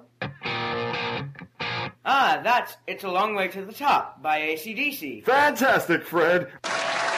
Okay, here's riff number two. Hmm. That one is Eagle Rock by Daddy Cool. Fantastic, you're doing great, Fred. Now, this one's a tricky one. Guess riff number three. Hmm. That one is I Walk the Line by Johnny Cash. Fantastic, Fred. How did you know all those riffs? Well, I listened to Love That Album podcast. That's fantastic. Really? Uh, no, that's what you told me to say, Dad. Max, shh, I told you never to call me Dad during the promo. Go to lovethatalbum.blogspot.com or type in Love That Album, all one word, into iTunes. Listen to Love That Album. It might turn you into a rock geek. Or you might just con your son into making pitiful promos for your podcast.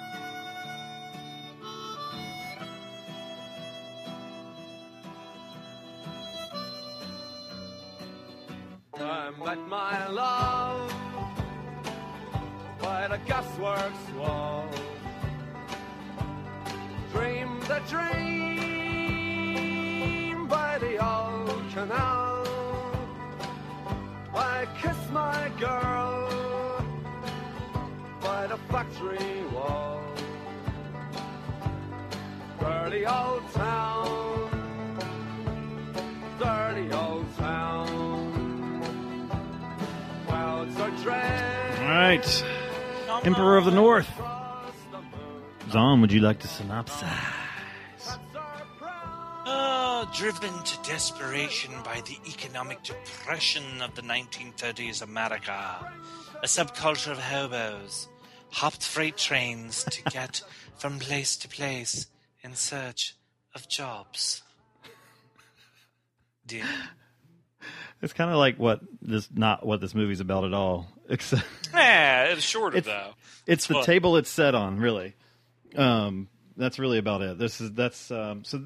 This this movie is the the majority of part story of this movie is uh, a hobo um, by the name of a number one, Ja?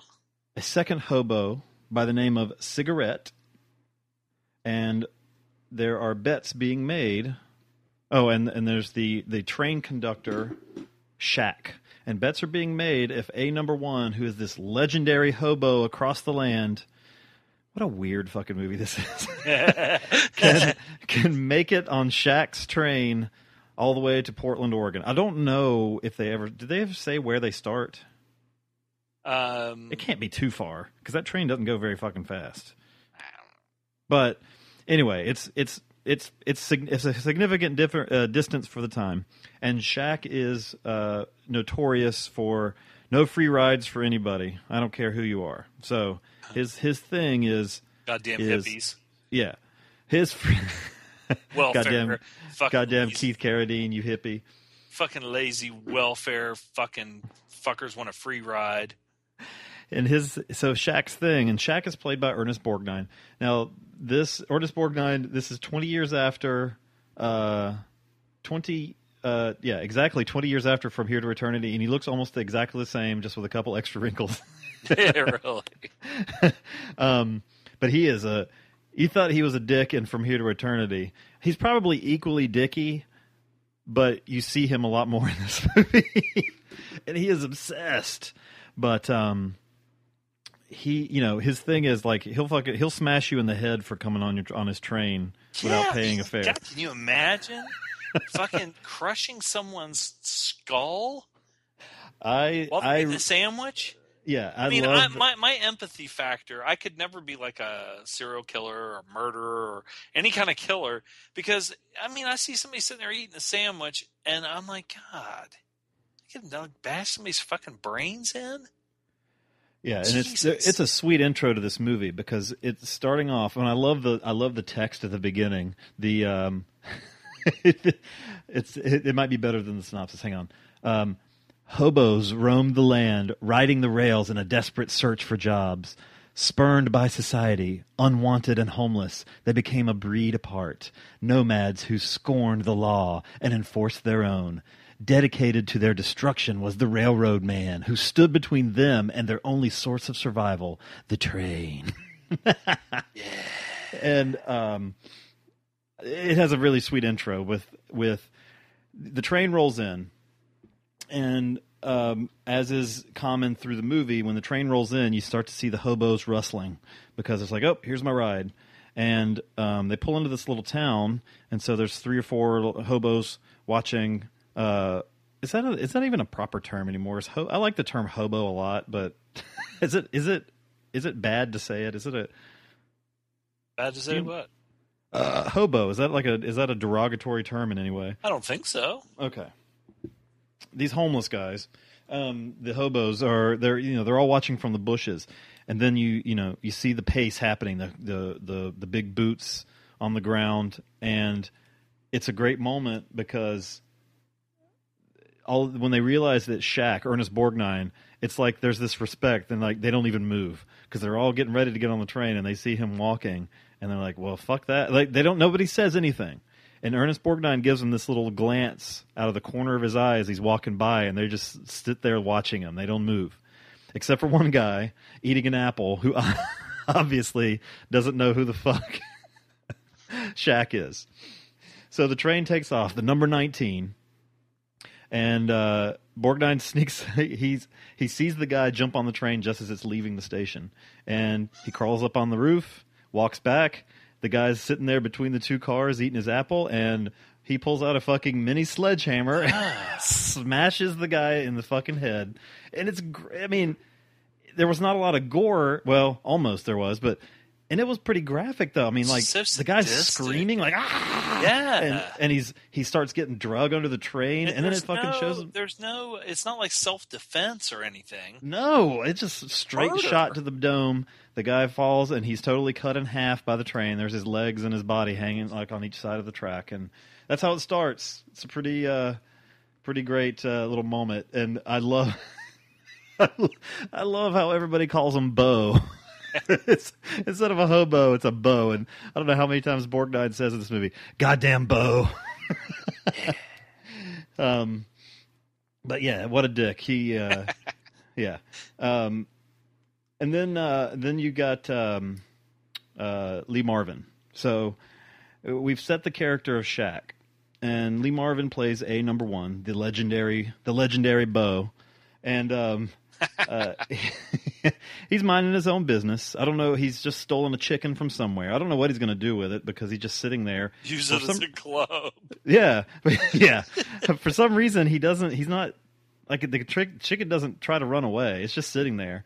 I feel sorry for this fucking chicken, but so uh, uh, Keith Carradine, um, Keith Carradine, Yeah. yeah. Um, he's watching from the trees, and he gets these two kids, and everyone they want to steal his chicken. They see him with the chicken, and he tries to create a diversion. And um, and I feel like I've seen this before with Marvin not giving a shit who he hits in a movie. but he really wallops these two little kids with the chicken a few times and Do just you pushes remember them on the Terry ground. Funk having Yeah. like two chickens, like they were plucked and raw, and he had one on each fist and was like beating the shit out of somebody. I swear to that. God, he and he was just like had it on each fist and had his arms straight out and was like just windmilling kind of. I can't remember what who the fuck that that was WCW shit, but two wet sloppy soggy chickens. And this this one wasn't a wet, sloppy, soggy This chicken. This is a was- live chicken. This was a live But chicken. you know what's fucked up with a chicken? When you hold it upside down by its legs, it just fucking it's like it's dead. I mean, it's not dead, but Yeah, they don't even move. yeah, he'll put it down and it's looking around. And at one point, he puts it down and it fly. I mean, it flaps its wings and runs away from him. So I don't know if they were drugging this chicken. Or, I felt bad for it. I wonder if PETA fucking went berserk with Oh my god. Um. So yeah, I mean, you don't see. There's no chicken blood, but it's definitely the the chicken definitely didn't have a good day that day. I'll just say that. Um, Bad day on the set for the chicken. yeah. Um, so after uh, he escapes with his chicken, um, he beats up Carradine and the two kids with the chicken, and uh, he runs off. and he and the train is leaving, the number nineteen. So uh, Shack has already clubbed the one dude, and maybe this is the next station. Um, but uh, you know, uh, uh, Marvin says, "Fuck this," gets out of there, jumps on the train, but cigarette Keith Carradine, he's right behind him, and Douche. and a number one, uh, Lee Marvin is he, he's a pro and he knows how to get on this train. He gets on just fine. He uh, crawls in, does his thing, but Carradine has to. He's always on the fucking heels, and he's always doing something just just enough wrong to fuck things up. he's such a he's a frustrating fucking character. Um, but of course, Shack is up on top of the train and sees uh, he sees Carradine hopping on. Goddamn Bo hopped right on there. and Carradine is fucking gangly in this movie. He is He's gang. some uh, He's long very legs and yeah. Um, and all teeth. I mean, just fucking annoying. eh. Yeah, yeah, and he uh and um uh, um um fuck, I almost said Marvin. Uh, Borgnine uh or Shax, I'll call him a Shack, picks up his sledge and starts walking back again through the coal. And uh, I love the two conductors. The one black dude's really funny, um, but uh, he's like, "Oh, he's gonna be a mean son of a bitch now," and the other guy's like, "What was he before?" yeah, they have some really good character. Th- this Yeah. movie and the last one has some really good character. Um, this movie is full of them because there is not. Well, this is a very this is a very masculine movie. I don't think there's one chick in the whole movie. Um, Well, yeah, the one that's shaving her armpits. oh, the one chick. that was so out of the blue. I'm like, why is she standing in the middle of this train naked? it must have been the bathroom, but I don't know why she had the window open. Yeah. It must have been hot in there after her shower or whatever she just did. Haven't you ever seen anybody shave before? I love how Marvin talks. I mean, Yeah. it's like. He's got like this swagger or something the way he talks. He's a it, he always plays. Lee Marvin doesn't have the most range of all of any actor out there. He plays a certain character a lot, but it's always good to me. I, I like him a lot. He's got a character and a charisma too. yeah just- but yeah you you- you're right. This this it, it is it's totally full of just character faces. There's uh mel from alice's diner there. He shows up. There's some other dudes i just recognized and i was i couldn't put quite put my finger on where from. There's a bunch of those guys where you'll just be like, oh, that's so and so, you know, but you don't know their names. yeah yeah yeah. But i mean it's mostly a three-man show with Carradine and borgnine and marvin but it's like everyone in the movie just looks like worn and leathery. Well except i mean except for Carradine. he's a he's a baby face so. But um but yeah really good faces throughout. Um but uh they you know instead of fucking with the two of them they're in this this wooden car uh marvin is hidden in there and Carradine follows him in. And that's where that's where borgnine sees him is lowering the door. And instead of like jumping down there with him he just locks them in and he's going to deal with them later i guess. Um and uh you know a number one is trying to you know get the fuck away from me leave me alone what are you doing you're fucking me up. Um, but he doesn't seem very uh, very worried he knows he's been here before Yeah. and his method of escape i don't want to even want to spoil that but it's pretty ingenious and Pretty his dangerous, laugh when, Jesus. when he's what's that It's pretty dangerous. I mean, Yeah, I'm it like, is. God, Ugh. yeah what, what does he have to lose he's fucking like 60 and living a life A where he's on a train yeah yeah but uh i love his like his his like cackling laugh as he's creating this issue yeah and he's like fanning oh sorry he's uh the fart that he let in the thing. yes yes with the chicken Yeah. but Did um that chicken fart, or was that you?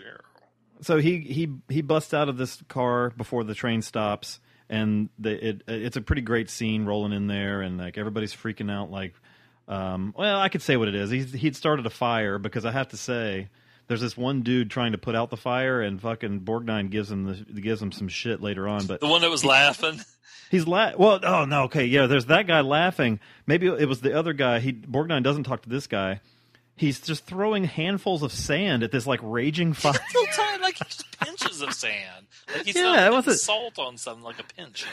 it wasn't even like he wasn't just dumping a bucket on it. He had a bucket of sand under one arm, and he was throwing like a girl, just like throwing sand on into in, onto the a wall that's burning. Yeah, did nothing at all. I'm sure. But uh, they, the, of course, Carradine is being one step behind.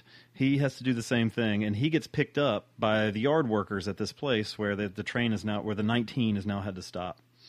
Um, Marvin is nowhere to be found, but Carradine starts laying his tall tale that that he was the one on the train first, and that you know these guys are like, "What are you doing on that train?" and blah blah blah. They're kind of holding him.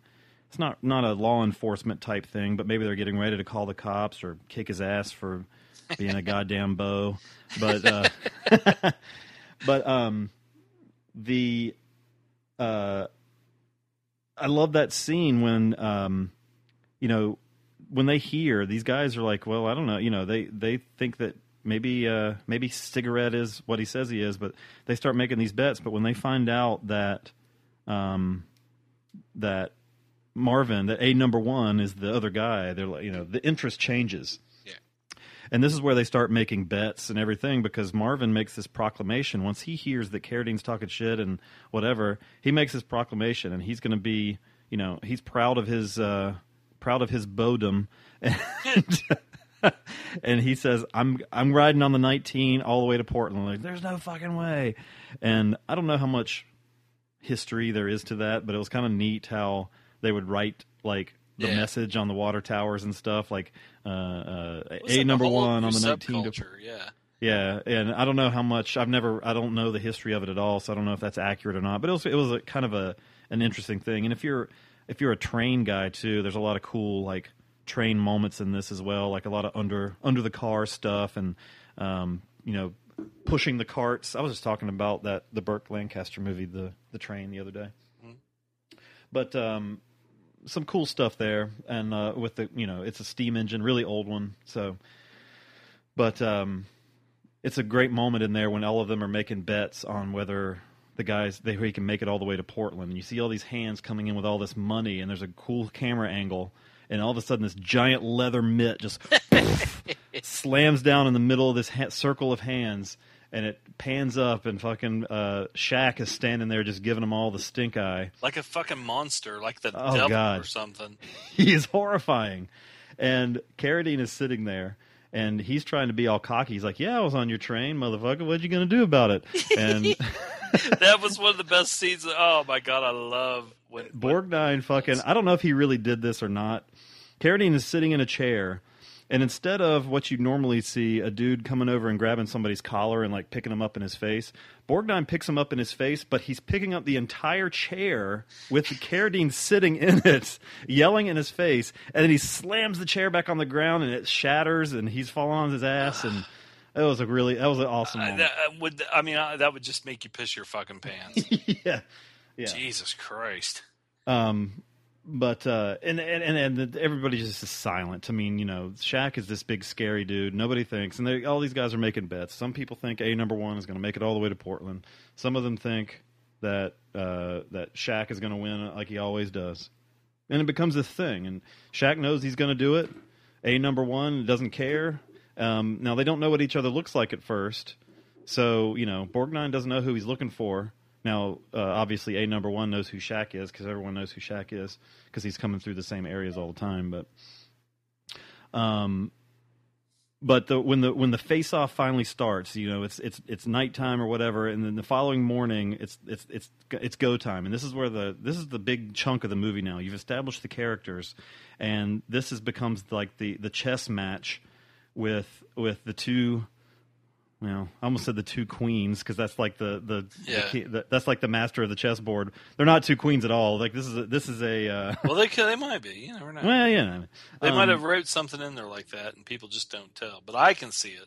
Well, yeah, they got the two the two guys playing chess, and then you got the one fucking checker, Uh, yeah, the checker checker, piece. right. Yeah, wait, wrong game, asshole. Um, but um, it's a fantastic scene with the foggy train yard and. And Borgnine's like, well, fuck, I'm just going to end the game now, and he speeds out of this train yard like, like, uh, which is not smart, especially when it's foggy because he can't see where the hell he's going. There's a mistake made. There's a great, great scene with two trains passing each other, and um, Well, they were shitting themselves because you know that's the one thing when you even like on the news, if you see like where there's a, a, a train wreck, I Yeah. mean it's it's horrific. There's so Yeah. much weight and and and the train is so long and everything, and people. I mean, there could be hundreds of people get killed or Yeah. whatever. And so when this something was going to happen, I mean, everybody on that train, even though all this shit's going on, just immediately stops and they're like, "Oh my fucking god!" you know, this is this is like you know, a, a atomic bomb's going to go off. You know, we got to do something. Yeah, and these two trains heading for each other, all they can they can only hear each other. It's so foggy. Uh, but that was that was a cool moment. It was really fucking gross when uh, Marvin shaves that burn off of his arm with Yeah. the straight razor. That was pretty disgusting. Um, but it's just like this back and forth, and and you know, Marvin finds ways to get the train to stop, and he, you know, he seems like he's going to give up a few times, but always ends up back on the train. And uh, and Carradine's always fucking right there behind him, like I can do it just as good as you. Um, Ugh, yeah, he's so Such bad. an annoying jackass. But um, oh yeah, what's the matter? Ain't you ever? Haven't you never seen somebody shave before? That was a funny moment. Um, and it's it's it's it has at times like that. Oh brother, where art thou? type feel. These guys kind of doing this this journey in a weird. T- oh, you know, it's it's this this time is foreign to us, but like nothing about it is is familiar because it's like it's uh, it's near wilderness, you know, and then and riding trains and stuff like that is just something that you just probably don't see so much anymore. I but- could see the Coen brothers making a movie like this. You know, Mhm. Uh, it would be funnier and it would be different. It would have to be. It would have to be a Coen Brothers type thing because when I said this is a weird movie, it, I mean it is to think like, you know, now it's like we're gonna make a movie about this superhero team and they're in outer Yeah. space and they're trying to stop this demigod from uh, building the Infinity Gauntlet. or or we got two hobos, see, and they're gonna they're gonna make a bet and they're gonna try to ride all the way across Oregon State to Portland. it's like what? Um, I I love the scene when uh when uh they're they're, they're stealing clothes, but to do so they have to get baptized. Oh And my god, that was funny. Yeah. That woman with the fucking see-through shirt. He's like, "Have you sinned, brother?"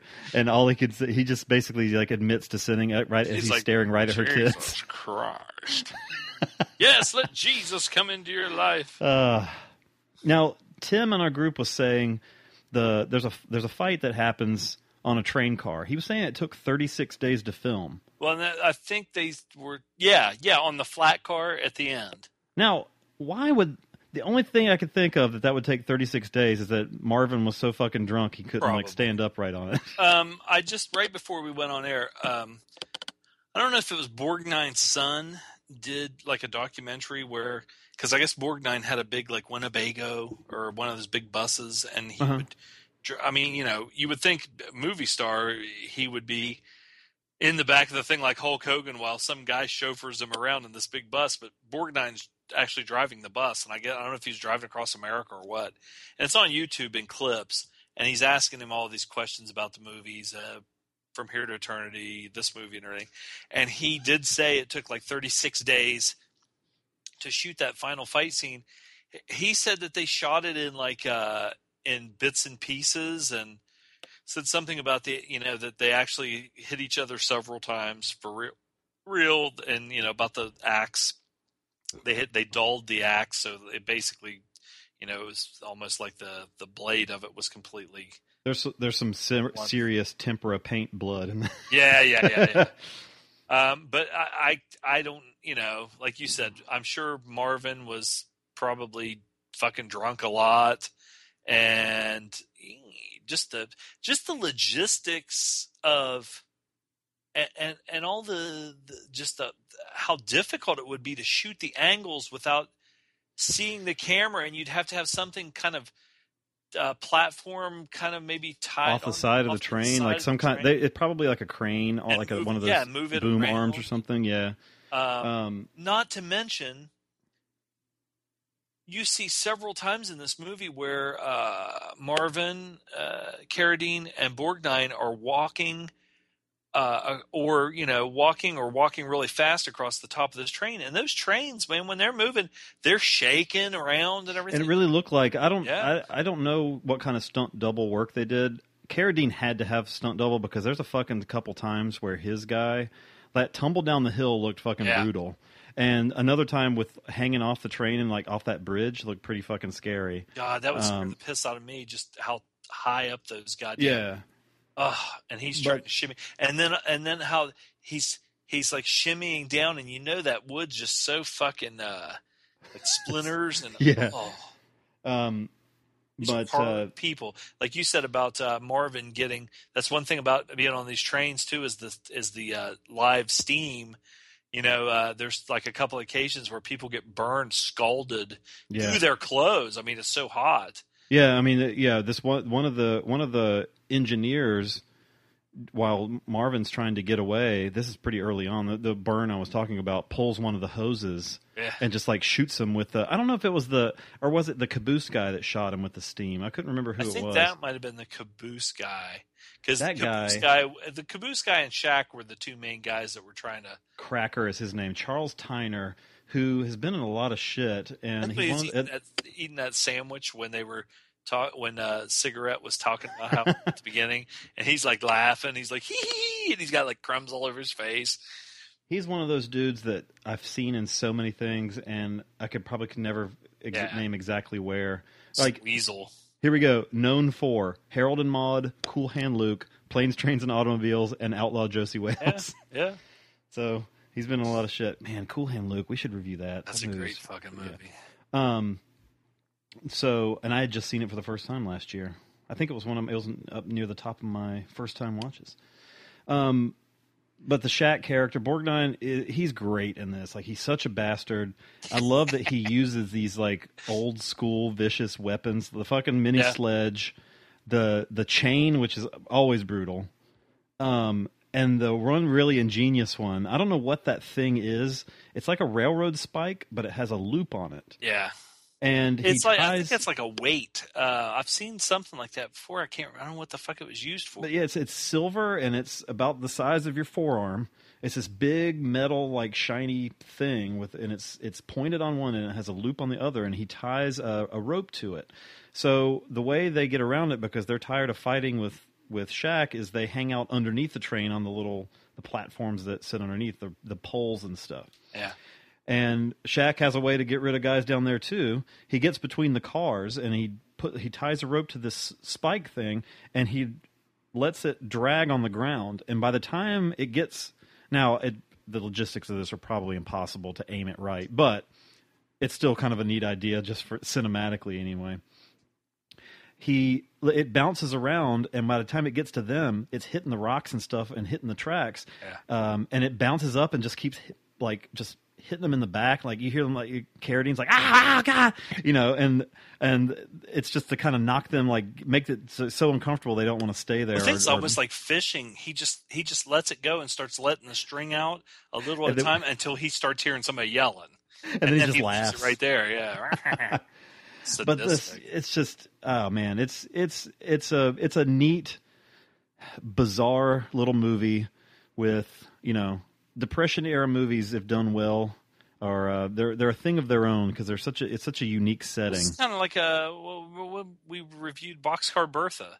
Yeah. around the same time, and the Yep, yep. trains, and you know, yep that's a Uh, blast what did from you- the Silva and Gold past.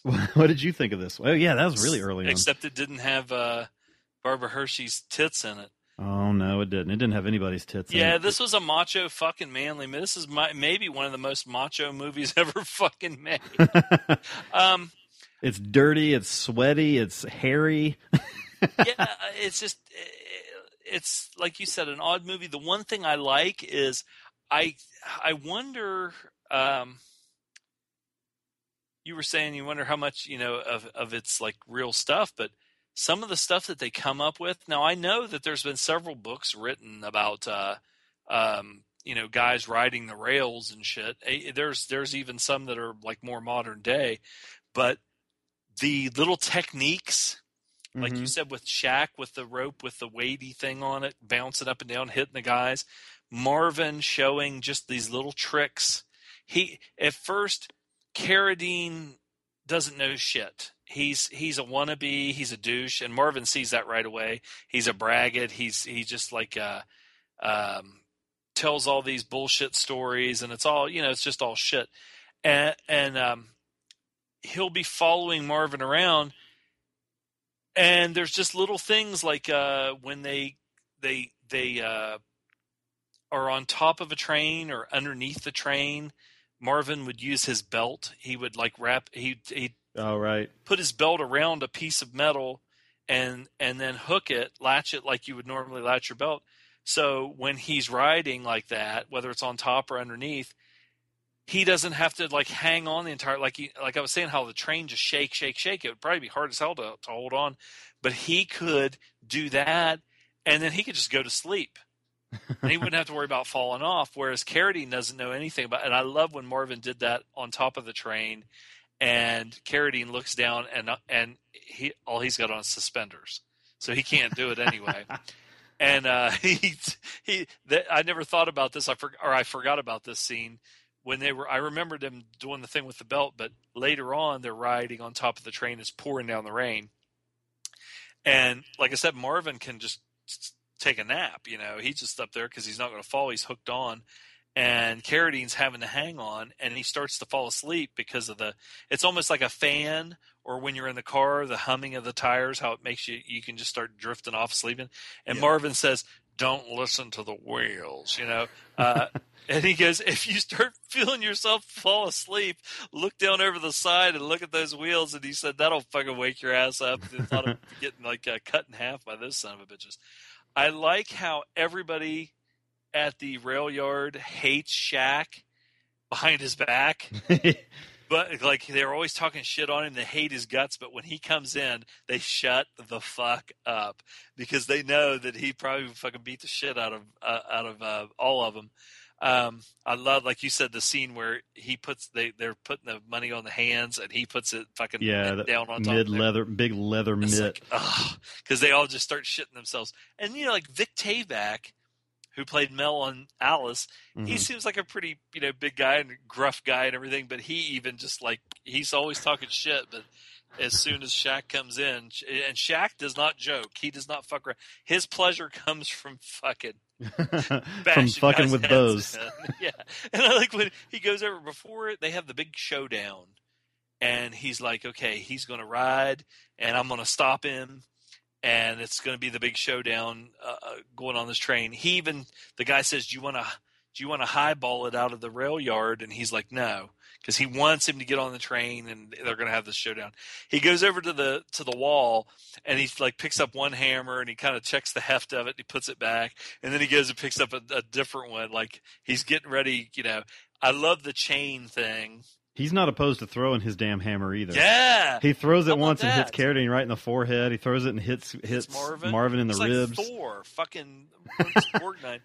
And um, there's a couple of things like that where uh, um, at the end, the fight thing at the end, it could have just been like um, I don't know, Clint Eastwood and William Smith or something where they're just duking it out, punching. Yeah, But it's not. It's um, I don't think they threw one punch the whole time. yeah, it's like clever things. Like Marvin keeps hitting him in the knees with like a with a either the hammer Or the was board, board, board yeah, or wood, something. yeah.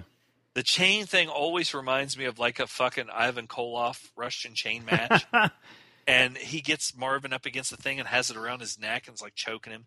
Magnum TA hanging Nikita over the top rope. I love when Borgnine grabs um after he smashes Carradine down in the chair, he grabs him by the neck, but he, it's not like he's choking him. He's got him by like the trapezius, like he's got the clamp on either side. Like uh, what was the thing in uh, Paradise Alley? He, they they had the ice clamp. Yeah, yeah. Just grab you by the sides of those muscles from your neck to your shoulders, and you just squeeze him, and he's just like, and he's fucking his. He looks like Carradine looks like he's looking into the face of death when Shack has him. Is just like, Ugh. and I I would have loved if they would have had Carradine have a big piss stain when Shack picks him up in that chair and is just holding him like up against, looking right in his eyes, and he's like, "You fucking piece of shit." Um, I like the hobo camp because they they have this like um like I said like a little subculture.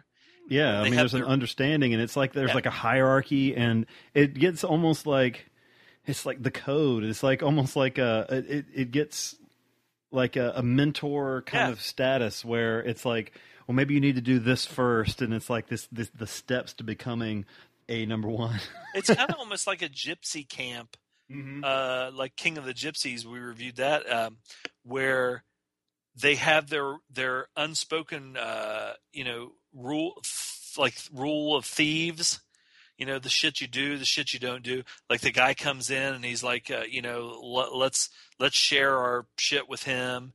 You know, Marvin brings in a f- the fucking thing with Simon Oakland where Marvin steals a turkey and Simon Oakland's a cop that's patrolling the the rail yard, and he sees him, and Now there was one part there at, at the end where I th- I thought, man, Carradine was kind of being an asshole. It wasn't kind of being an asshole; he was being an asshole. but then I remembered back to the thing with the stealing the turkey, and Marvin pretty much fucks him over to get away. But Simon Oakland chases Marvin and Carradine down in this hobo camp, and he's a cop. Now I don't know if he had a gun or not, but it wouldn't really matter because I mean there was a shitload of hobos down there, including Sid Haig. yeah, I saw Sid. I was waiting to see. I was waiting for the his, uh, Sid Haig spotting because I saw his name in the Yeah. opening credits. And uh, he didn't have But much did- to do, but I mean, Yeah, he had a hat on too, so you couldn't tell that he was had his head shaved if he did. in uh, um, Marvin, he's the kind of guy that, uh, like all the other hobos, look up to, and he knows how to get over with them.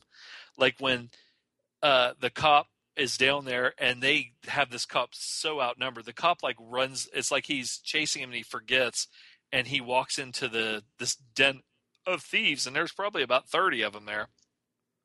And Marvin fucks with him on purpose, and he'll look over and he doesn't really wink, but he almost looks over at the guys and kind of gives them a wink, like, "Watch how I'm going to fuck with this guy." And he has them like barking like a dog. It's funny. That's not a turkey; it's a dog. And uh, you know, and and you can tell that that uh, a number one's kind of world weary Yeah, even though he blusters and he has his own bullshit he tells like he'll come in and tell a story about you know and and and uh even the other um hobo that said uh you need to get off the road and you know be like me and settle down. He was like the king of the hobo camp. Um a number one comes in and that guy sort of says the same thing. He's like you know i've met presidents. I've i've uh um seen the elephant like in chicago i've seen the elephant i've met presidents i've ate with kings and queens and, and honest to god now that i say that i remember dusty rhodes saying that you know i've ate with kings and queens baby dying on pork and beans. yeah stepping out of it and dying on pork and beans too baby uh, so dusty rhodes could have been a number one except he was too fat to climb the train yeah. Um, he wouldn't be able to fit on the little pipes underneath the train. now, and every time you hear the, the fucking name, uh, the, they call him the Shack or Shack or the Shack. I think you know if it was modern day, they could have Shaquille O'Neal, and he could have like the big hammer that he used in uh, that movie Steel. Steel. Ugh, barf. And Will Smith would be like, "Hey, number one." So anyway, um, Carradine is he, he's got that annoying nasally voice, yeah, and now there was a big, big old teeth. there was a stuntman thing in this, and I don't know if it was when, um, maybe when Shack gets kicked off the train, and this motherfucker goes off backwards and lands on his back and folds up like an accordion. His legs come up and all, it's like hitting him in the fucking face. And and goes rolling. It's like Jesus Christ, that could not have felt fucking good. No. Some of those stuntmen, you know, and you watch things about stuntmen, they do shit. And it's like, God damn. Um, again, just the logistics of shooting. The cinematographer had they. I mean, I don't know how they planned this out. The train's fucking almost always moving. You have several scenes where they're not on the train. They're either in the in the station and, and where all the workers are, or like in a hobo camp, or that that, that one scene where Marvin, uh, um, him and Carradine, I think it might have been when Carradine climbs down the big railway bridge, um, and he finds Marvin. Like And- sitting in this in his quote unquote castle. And there's just all this throne. garbage everywhere. It's like, what the fuck? but I like when he starts. eh, Again, he, he at first he's not showing Carradine shit how to do stuff. He's just doing it, and it's and it's interesting seeing how clever they could be. Then when he actually starts showing Carradine how to do now, things, and what do you think did the characters did he start showing Carradine how to do stuff because he started to feel almost fatherly to him, or was he like, this guy's not going to fucking leave me alone, so I'm going to get him to help me, so I can fucking finish this trip and then Well- just dump him when I can.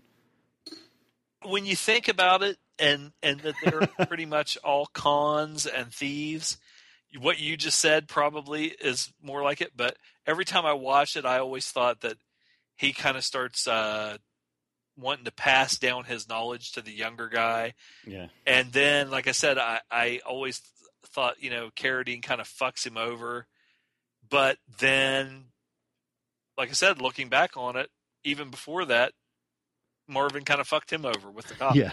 So it's it's you know honor among thieves amongst thieves is uh, you know kind of a thin That's line. another that's another Dusty Rhodes uh, promo. Yeah, you Honor amongst thieves. you you just you- you're you know uh, who who to trust and uh, they're they're obviously not they're only using you uh to they're you know it's all about survival so you know i don't know but um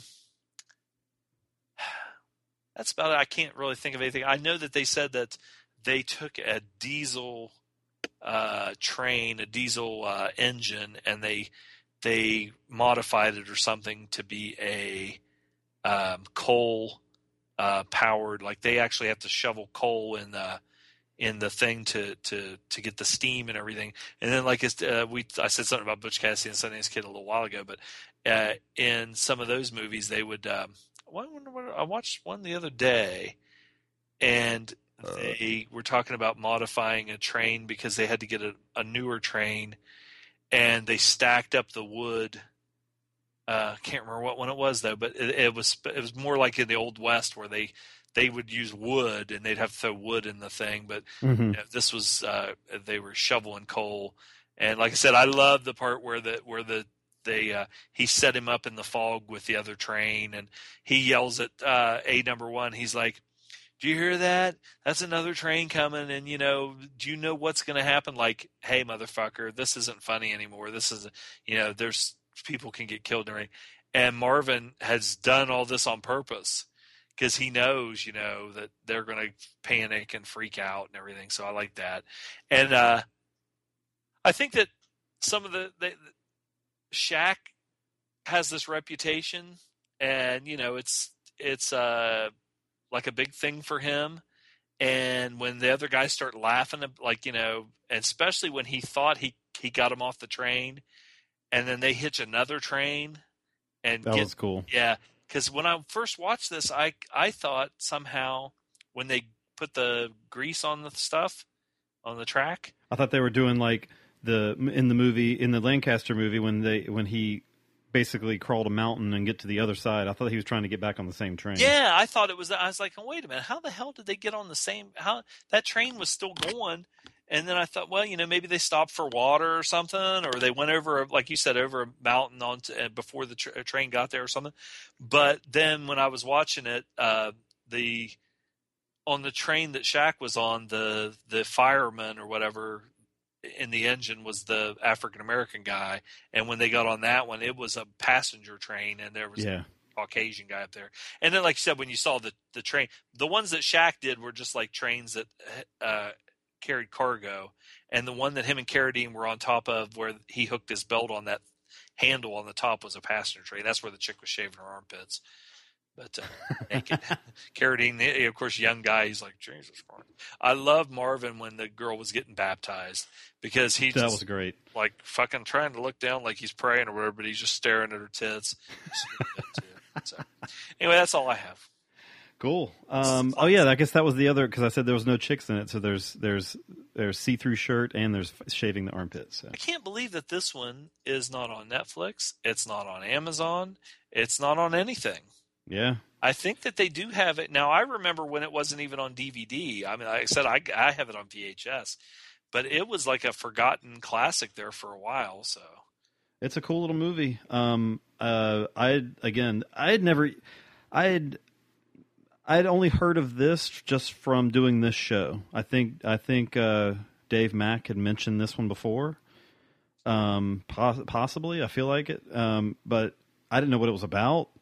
Um, so I was going in pretty cold to this. So it was a pleasant surprise today. It's a, definitely a macho movie. It's, it's, it's, it's quirky. It's, it's kind of unusual. Um, but it's it's it's fun. Um, it's got some funny moments, and Marvin just even even when he was looking tired by the seventies, um, still loved watching him. Like like again in the in the big red one that I watched again, same thing. I mean, he looked really old in that one, and and but still like even even hardly saying anything. He just he had something. He had such a good screen presence, and he does here too as a as a, as a hobo. So They know it's like him and Mc, Steve McQueen and some of those guys. They might not have been the greatest actors in the world, yeah, but they know how to act without speaking, hmm how to move, how to and maybe not over exaggerate things, but just to give it a little wink or a little kind of you know swagger with his head or something like that. And it's that charisma. I, I one thing that I heard on the uh, the thing where Borgnine was driving the big Winnebago thing is uh, he was a- asked about Marvin, you know, and he said that the guy said, well, you know, were you did you get along with Lee Marvin and everything? Because there's some people that said that they didn't, you know, because he was drunk or whatever yeah, on set. And he said Lee Marvin was like one of his best friends, and Hmm. when he heard that he died, it really fucked, it really hurt him. And he he said that um, uh, basically that you know he really liked the guy and that he was a great guy and everything, liked being around him.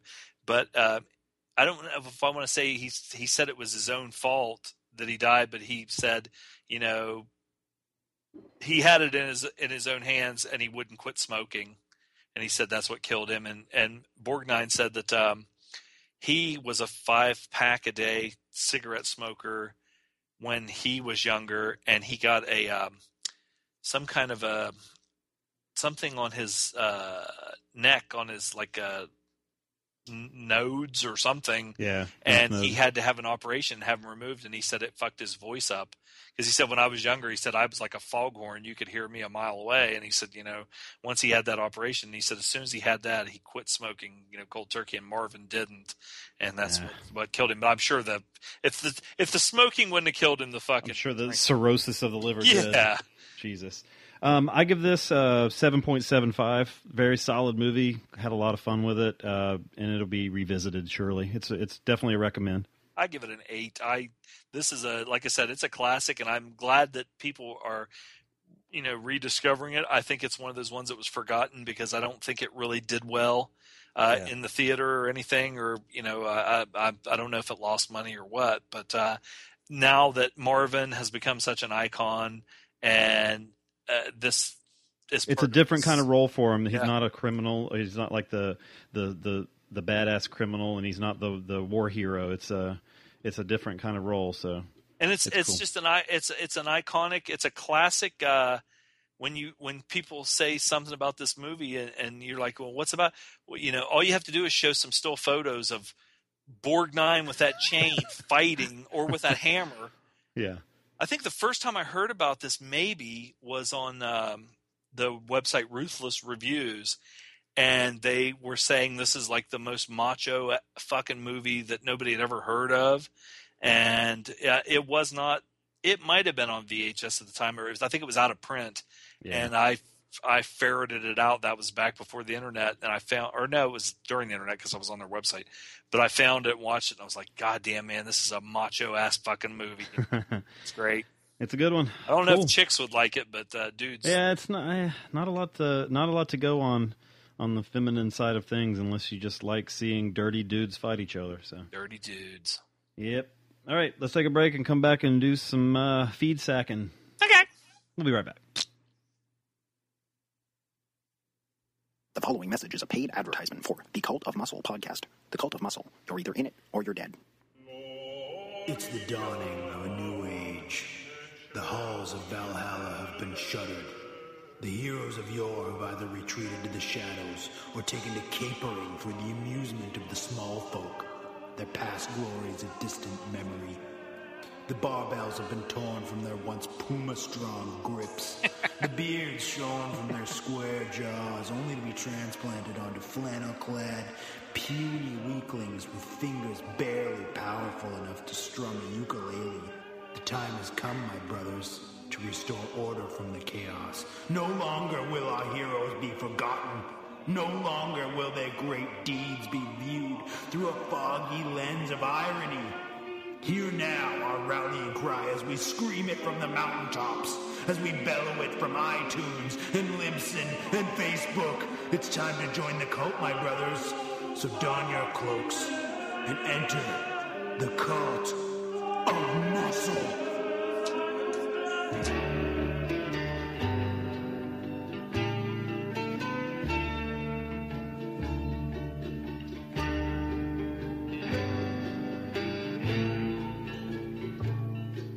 My daddy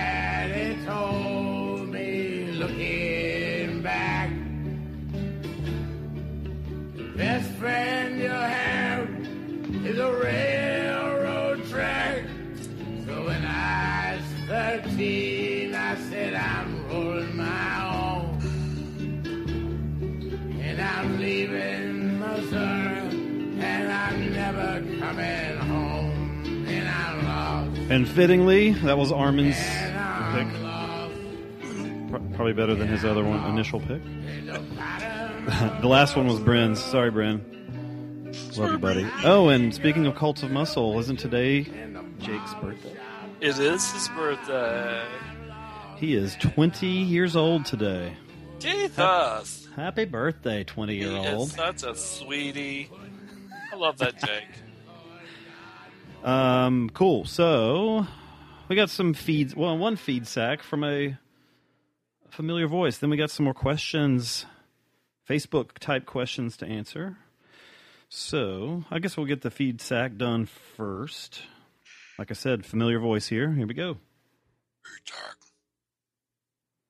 Hey, we go. This is the Mr. Diller.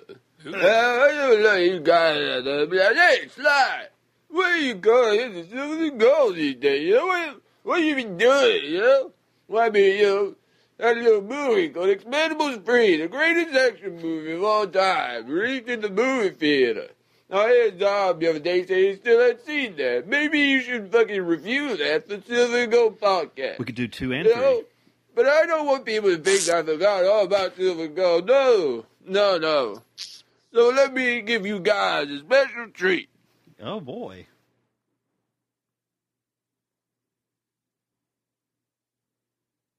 Uh, there it goes.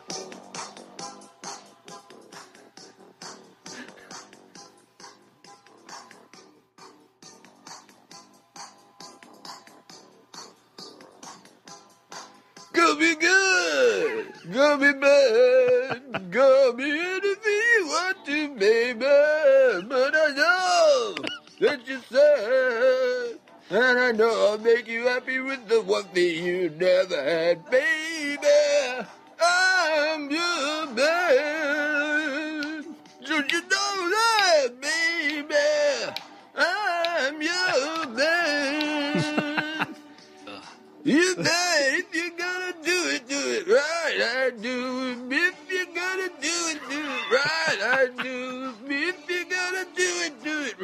I do. If you're gonna do it, do it right. It's so good. Good. You're divine. What to take you, what to make you, but they don't subscribe. Everybody knows where good people go, but where we're going, baby, ain't so such one as no. Don't. Oh, you man. Don't you know that, baby? I'm your man. If you're gonna do it, do it right. I do with me. Baby, take me home. Please don't leave me. First class is information. I'll be your sexual inspiration. With some stimulation. Oh, yeah, you'll be mine. Oh. Uh, Sexy sex, yeah.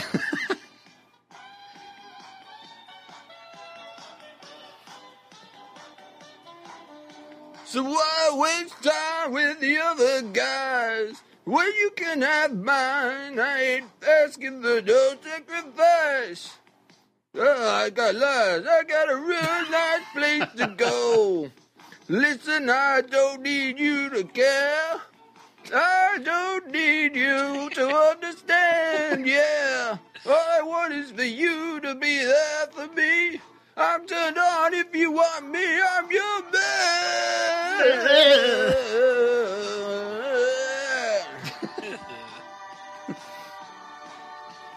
oh yeah. Oh yeah. If you're gonna do it, do it right. I do it with me.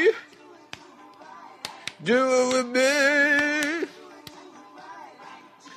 Now listen, you know what I say. Don't throw it away. Don't throw it, baby.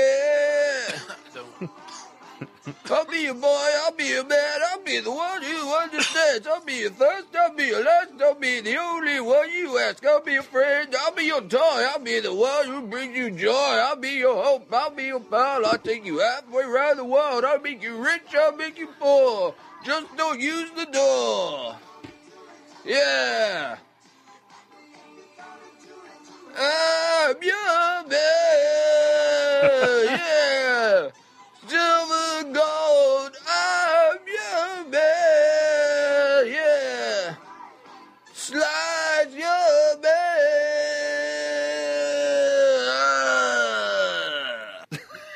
Uh, so there's that. we miss you, Sly. It's been a while. Um, I've been, I've been I've been itching to watch Escape Plan again. I think I'll do that. Yes, I have been too. Awesome. So you got some questions for us? Well, yes, I do. This is comes from uh, people Okay. in the um, uh, the group. Facebook.com slash group slash Silver and Gold. Yeah. Okay. Okay. Let's see. We have um, from R.E. Which mhm. type of war movie do you prefer? Realistic war dramas or fun guys on a mission romps? What do you think about that? Um, let's see. I gotta say, well, it, it, it, that one really depends on my mood. I think I would do. I think I prefer realistic. Um, but sometimes I'm in the mood for the romps too. But realistic, I, I'm gonna have to go with because, uh, you know, going to uh, Platoon or or the fucking movies I watched this week. You know, um, But then what Saving about, like, Private Ryan, I like a lot. What's that? What about like Predator and Inglorious Bastards? Bastards is fun, both of them. But uh, yeah, I like the realistic ones better. Yeah, I think so too. That was my that was my answer. Um, because I always think of Predator, Predator, and I'm like, God damn, it was so good. But you know, eh, Yeah. it's just a it's just a thing. But I like a, a, a if it's a good movie, that helps. Uh, but if it's uh something like I don't know, Black Hawk Down or Saving Private Ryan or something like that, really realistic and that really you know makes I you think- feel something and the horrors of war and shit. Yeah, I feel like maybe when the the fun romp ones go turdy, they're really boring. As where the realistic one always has that to fall back on. Turdy. yeah, turdy. Okay, this is from Scott. Who is the best musician turned actor? E. Um. Best musician turned actor. I'm trying to think of ones that did. Or singer, you know, it doesn't have to Yeah, yeah, yeah. Um, you know who I like as an actor is actually Justin Timberlake. Yeah. He has been really good. I I know you hate him, but Mark Wahlberg, I I think it's impressive that he went from like shitty white rapper to into a pretty successful career in acting. Yeah. Um, his brother is a good actor. He was New Kids on the Block. Um, the best one.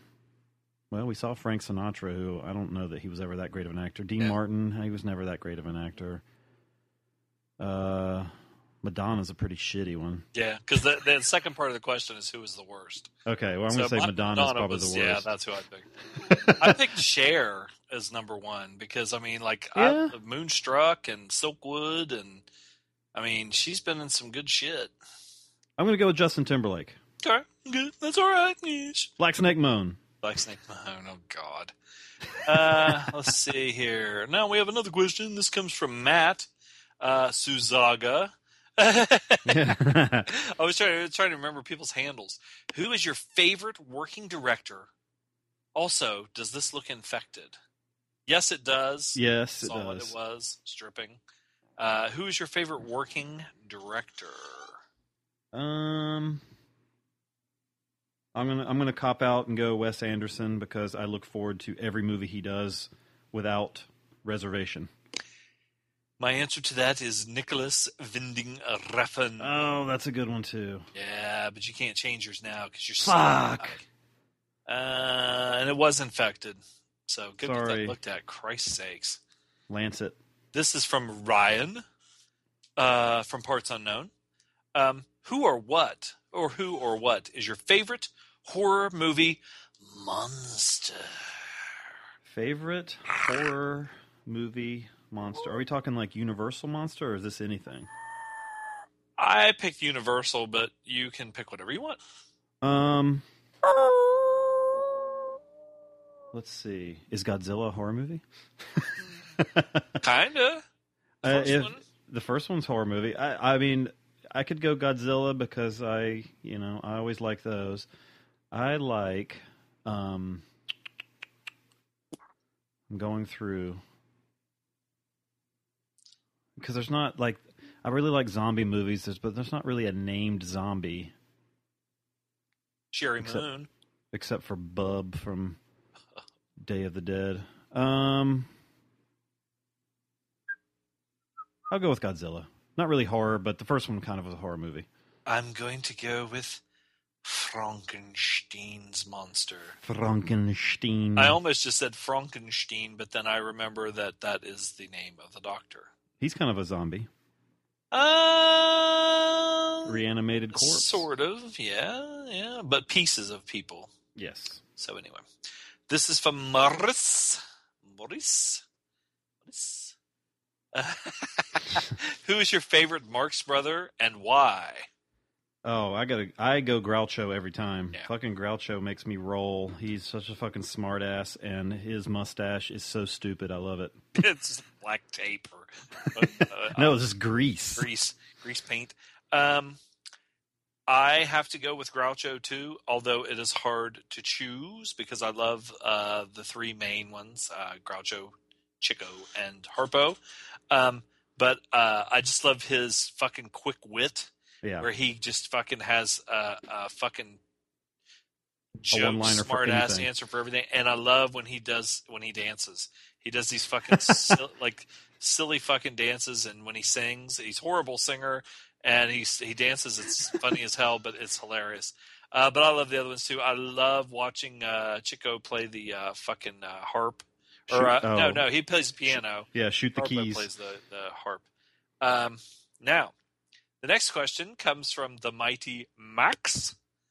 Is there a time and or place for colorized versions of black and white movies? Well, interestingly, um, in the movie Wings that I watched, the silent movie, they had color moments. And I was curious about that. Now, this is a little bit different because I know he's talking about completely colorized, but there was a process they actually used when they released this movie to color the flames of the planes when they would be shot down. Mm. So there was, and this was actually like, because when I saw it, I was like, well, that kind of looks weird. Like, did they do that later or anything? Because one thing that bu- does bug me about silent movies is when they redo the music and it sounds kind of modern. Yeah. Um, but so I was thinking, well, uh, maybe they just did it to highlight it, but then it was actually a process. It had a name and everything, and it sounded like a big pain in the ass. But as far as colorizing a whole movie, I don't know if it's all if it's necessary. It seems a little. Because remember when Ted Turner was going to these owned those movies and he was started colorizing all these fucking black and whites? Yeah, it's a little silly because I mean, like, what's the point? Like, does it really matter? It's like, I mean, it's interesting, you know, when you have those photos that come out now where, because you don't know, like, you you're just so used to seeing them in black and white. It's almost like your brain thinks that Yeah. the world was black and white then, and it's an interesting thing, but I don't think it's necessary. And and it's like you're you're you're you're depending on someone else's. Uh, not the cinem- not the original cinematographer, because when he's taking it, in theory, now I know this is not always the case because you know there's, there's thousands of shitty movies, but in theory, the artistic vision of it is I, when I'm looking through this lens, I'm creating something that will be composed nicely with the format that I'm given, being black and white. So when you're coloring it, you're depending on someone else to reinterpret that, and you know it probably just kind of looks generic. So I, I, I don't. I mean, it might be fun to see it, but I, I, I don't care for it really. I say nine nine nine nine. No color movies ever. everything black and white. Yes, everything black and white.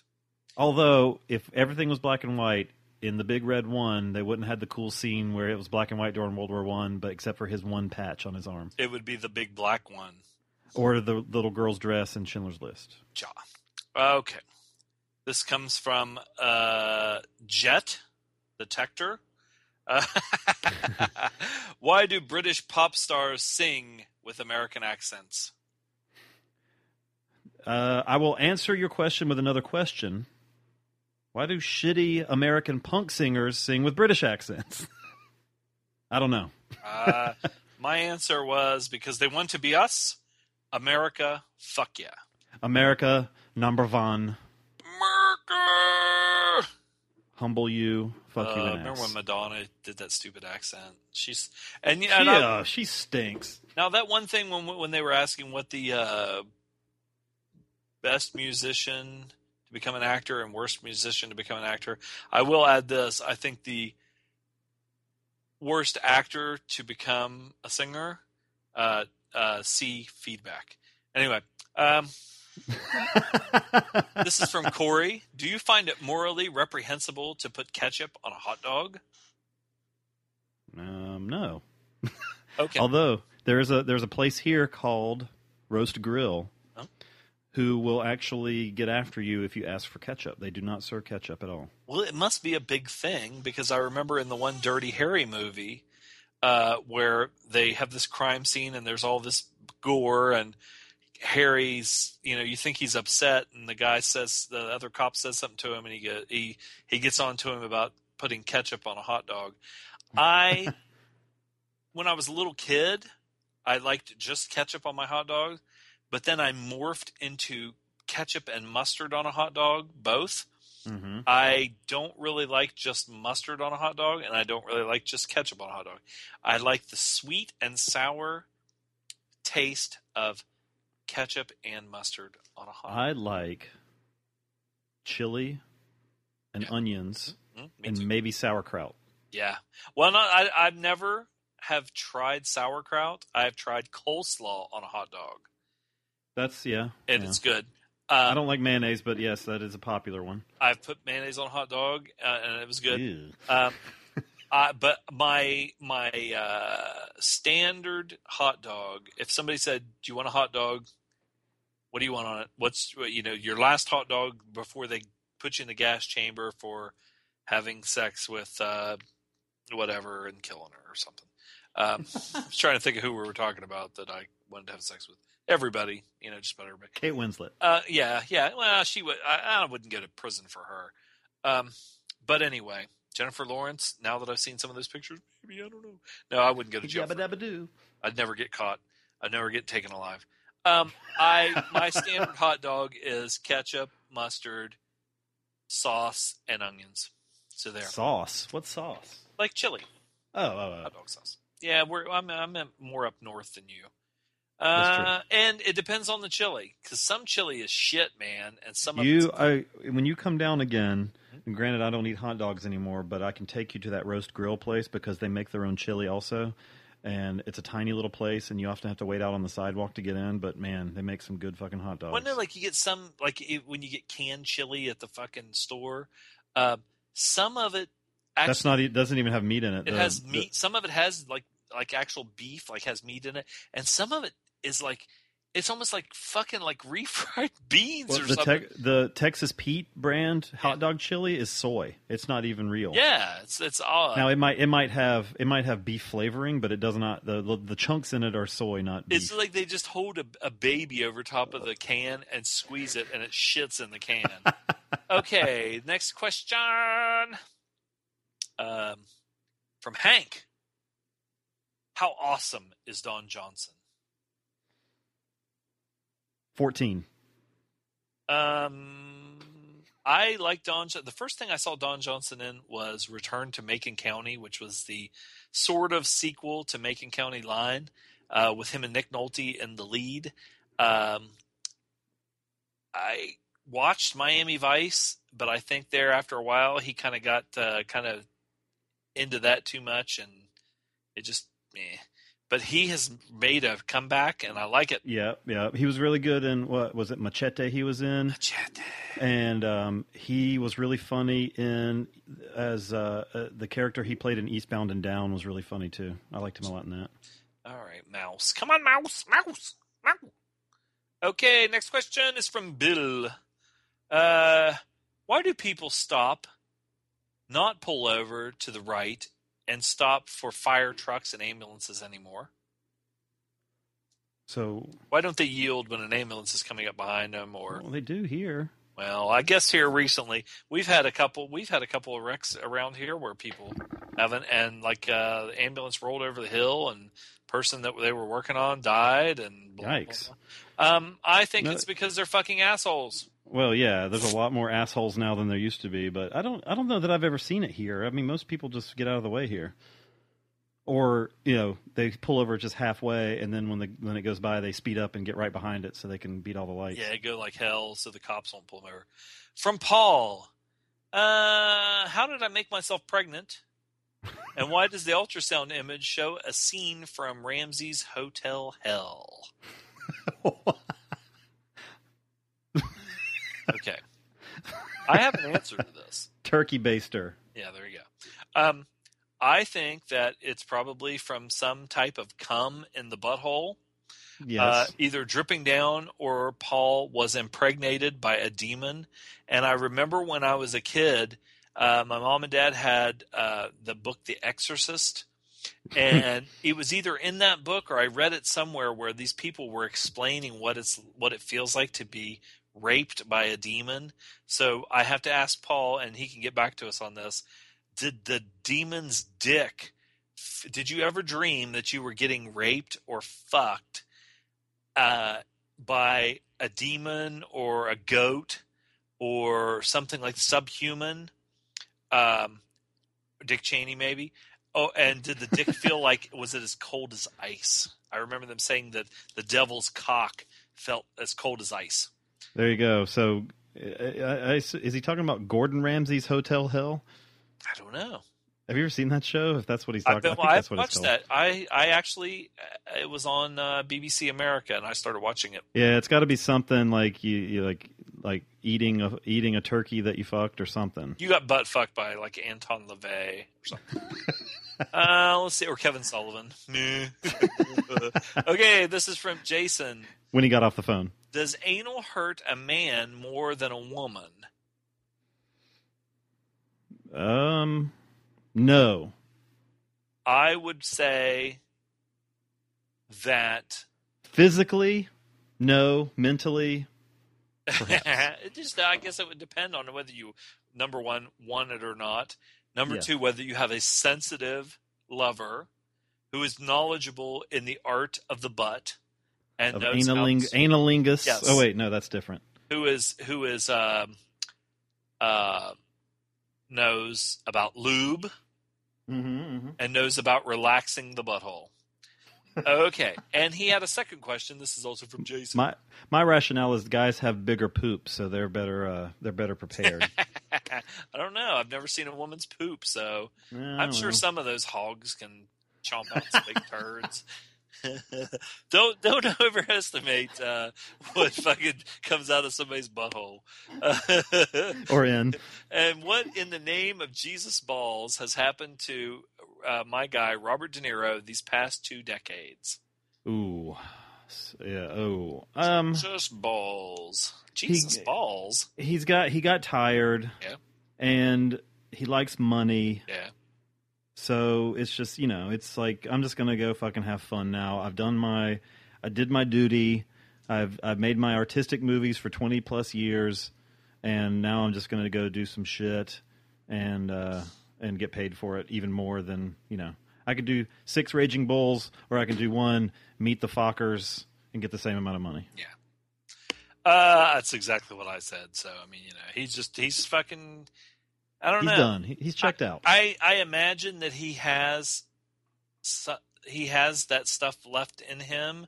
Um, Well, yeah. Did you see Silver Linings Playbook? Silver Linings Playbook was He's good. really good in that. Yeah. and uh, the one with him and Paul Dano uh, that was Mhm. based on uh, you know, shit city or whatever the fuck it was.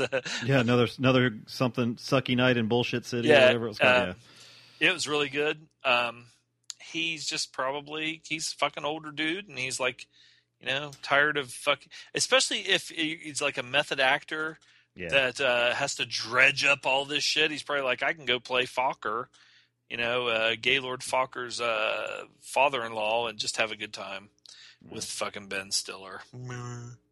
Um, that chick that was in that had really nice boobs. That plays uh, Fokker's wife. Okay, and the last question is um, from Auntie or Auntie. Mhm, mhm, Know how mhm. you pronounce that? I don't know how to pronounce his name. I'm sorry. If a tree falls in the forest and no one is around to hear it, does it make a sound? Well, I mean, you know, that that gets into the whole thing of whether what the definition of a sound. You know, physically speaking, scientifically speaking, yes, it does. But metaphysically speaking, perhaps not, because maybe a sound is something that has to be heard to to exist. Otherwise, it's just like a, a series of vibrations or something. Okay. But yes, it makes a sound. I have to say that if a tree falls in the forest and no one is around, I think there's always going to be something around that will hear it, be it an insect. no no one is or- around, motherfucker. There's always going to be an insect or a nothing. squirrel or a bird. No, nothing No, at all. There's okay. nothing. Okay. Yes, it does. Um, so anyway, and uh, second part of his question: Does the Pope shit in the woods? Uh, John Paul, yes. Current Pope, no. I added that. So anyway, but I thought it was funny. Uh, so that's all the questions we have. Thanks for all the Sweet. questions, people. All right, we so we to do. answer questions because it is fucking kind of funny. Yes, it's and it's uh, you can send. We we always post these on. Um, well, not always. We just started doing it again. We did it for a little while and stopped for. God, it was like a year we didn't do it. But Well, it's easier Um, to get feedback, that's for sure. That's definitely yeah. Take part, people. Um, yeah, we we do those we do those threads on uh, our Facebook group, facebook.com slash group slash Silva and Gold, and uh, you can still send us feedback the old old timey way at uh, Old timey. what is it one eight fuck I just forgot our voicemail number. You can always send us feedback 202. to 206 339 1600. I don't know what it is. I almost said 1 800 206 339 1600 or Or- silvergoldpodcast at gmail.com and download our show on our website, silvaandgold.com, You on can iTunes. even send us an MP3. you can send us an MP3 to our email address. Yeah, so you don't have to call. Send us an MP2 and I will convert it to an MP3. What's the one that they always send you that you can't convert? Bernie always sends uh, an M A.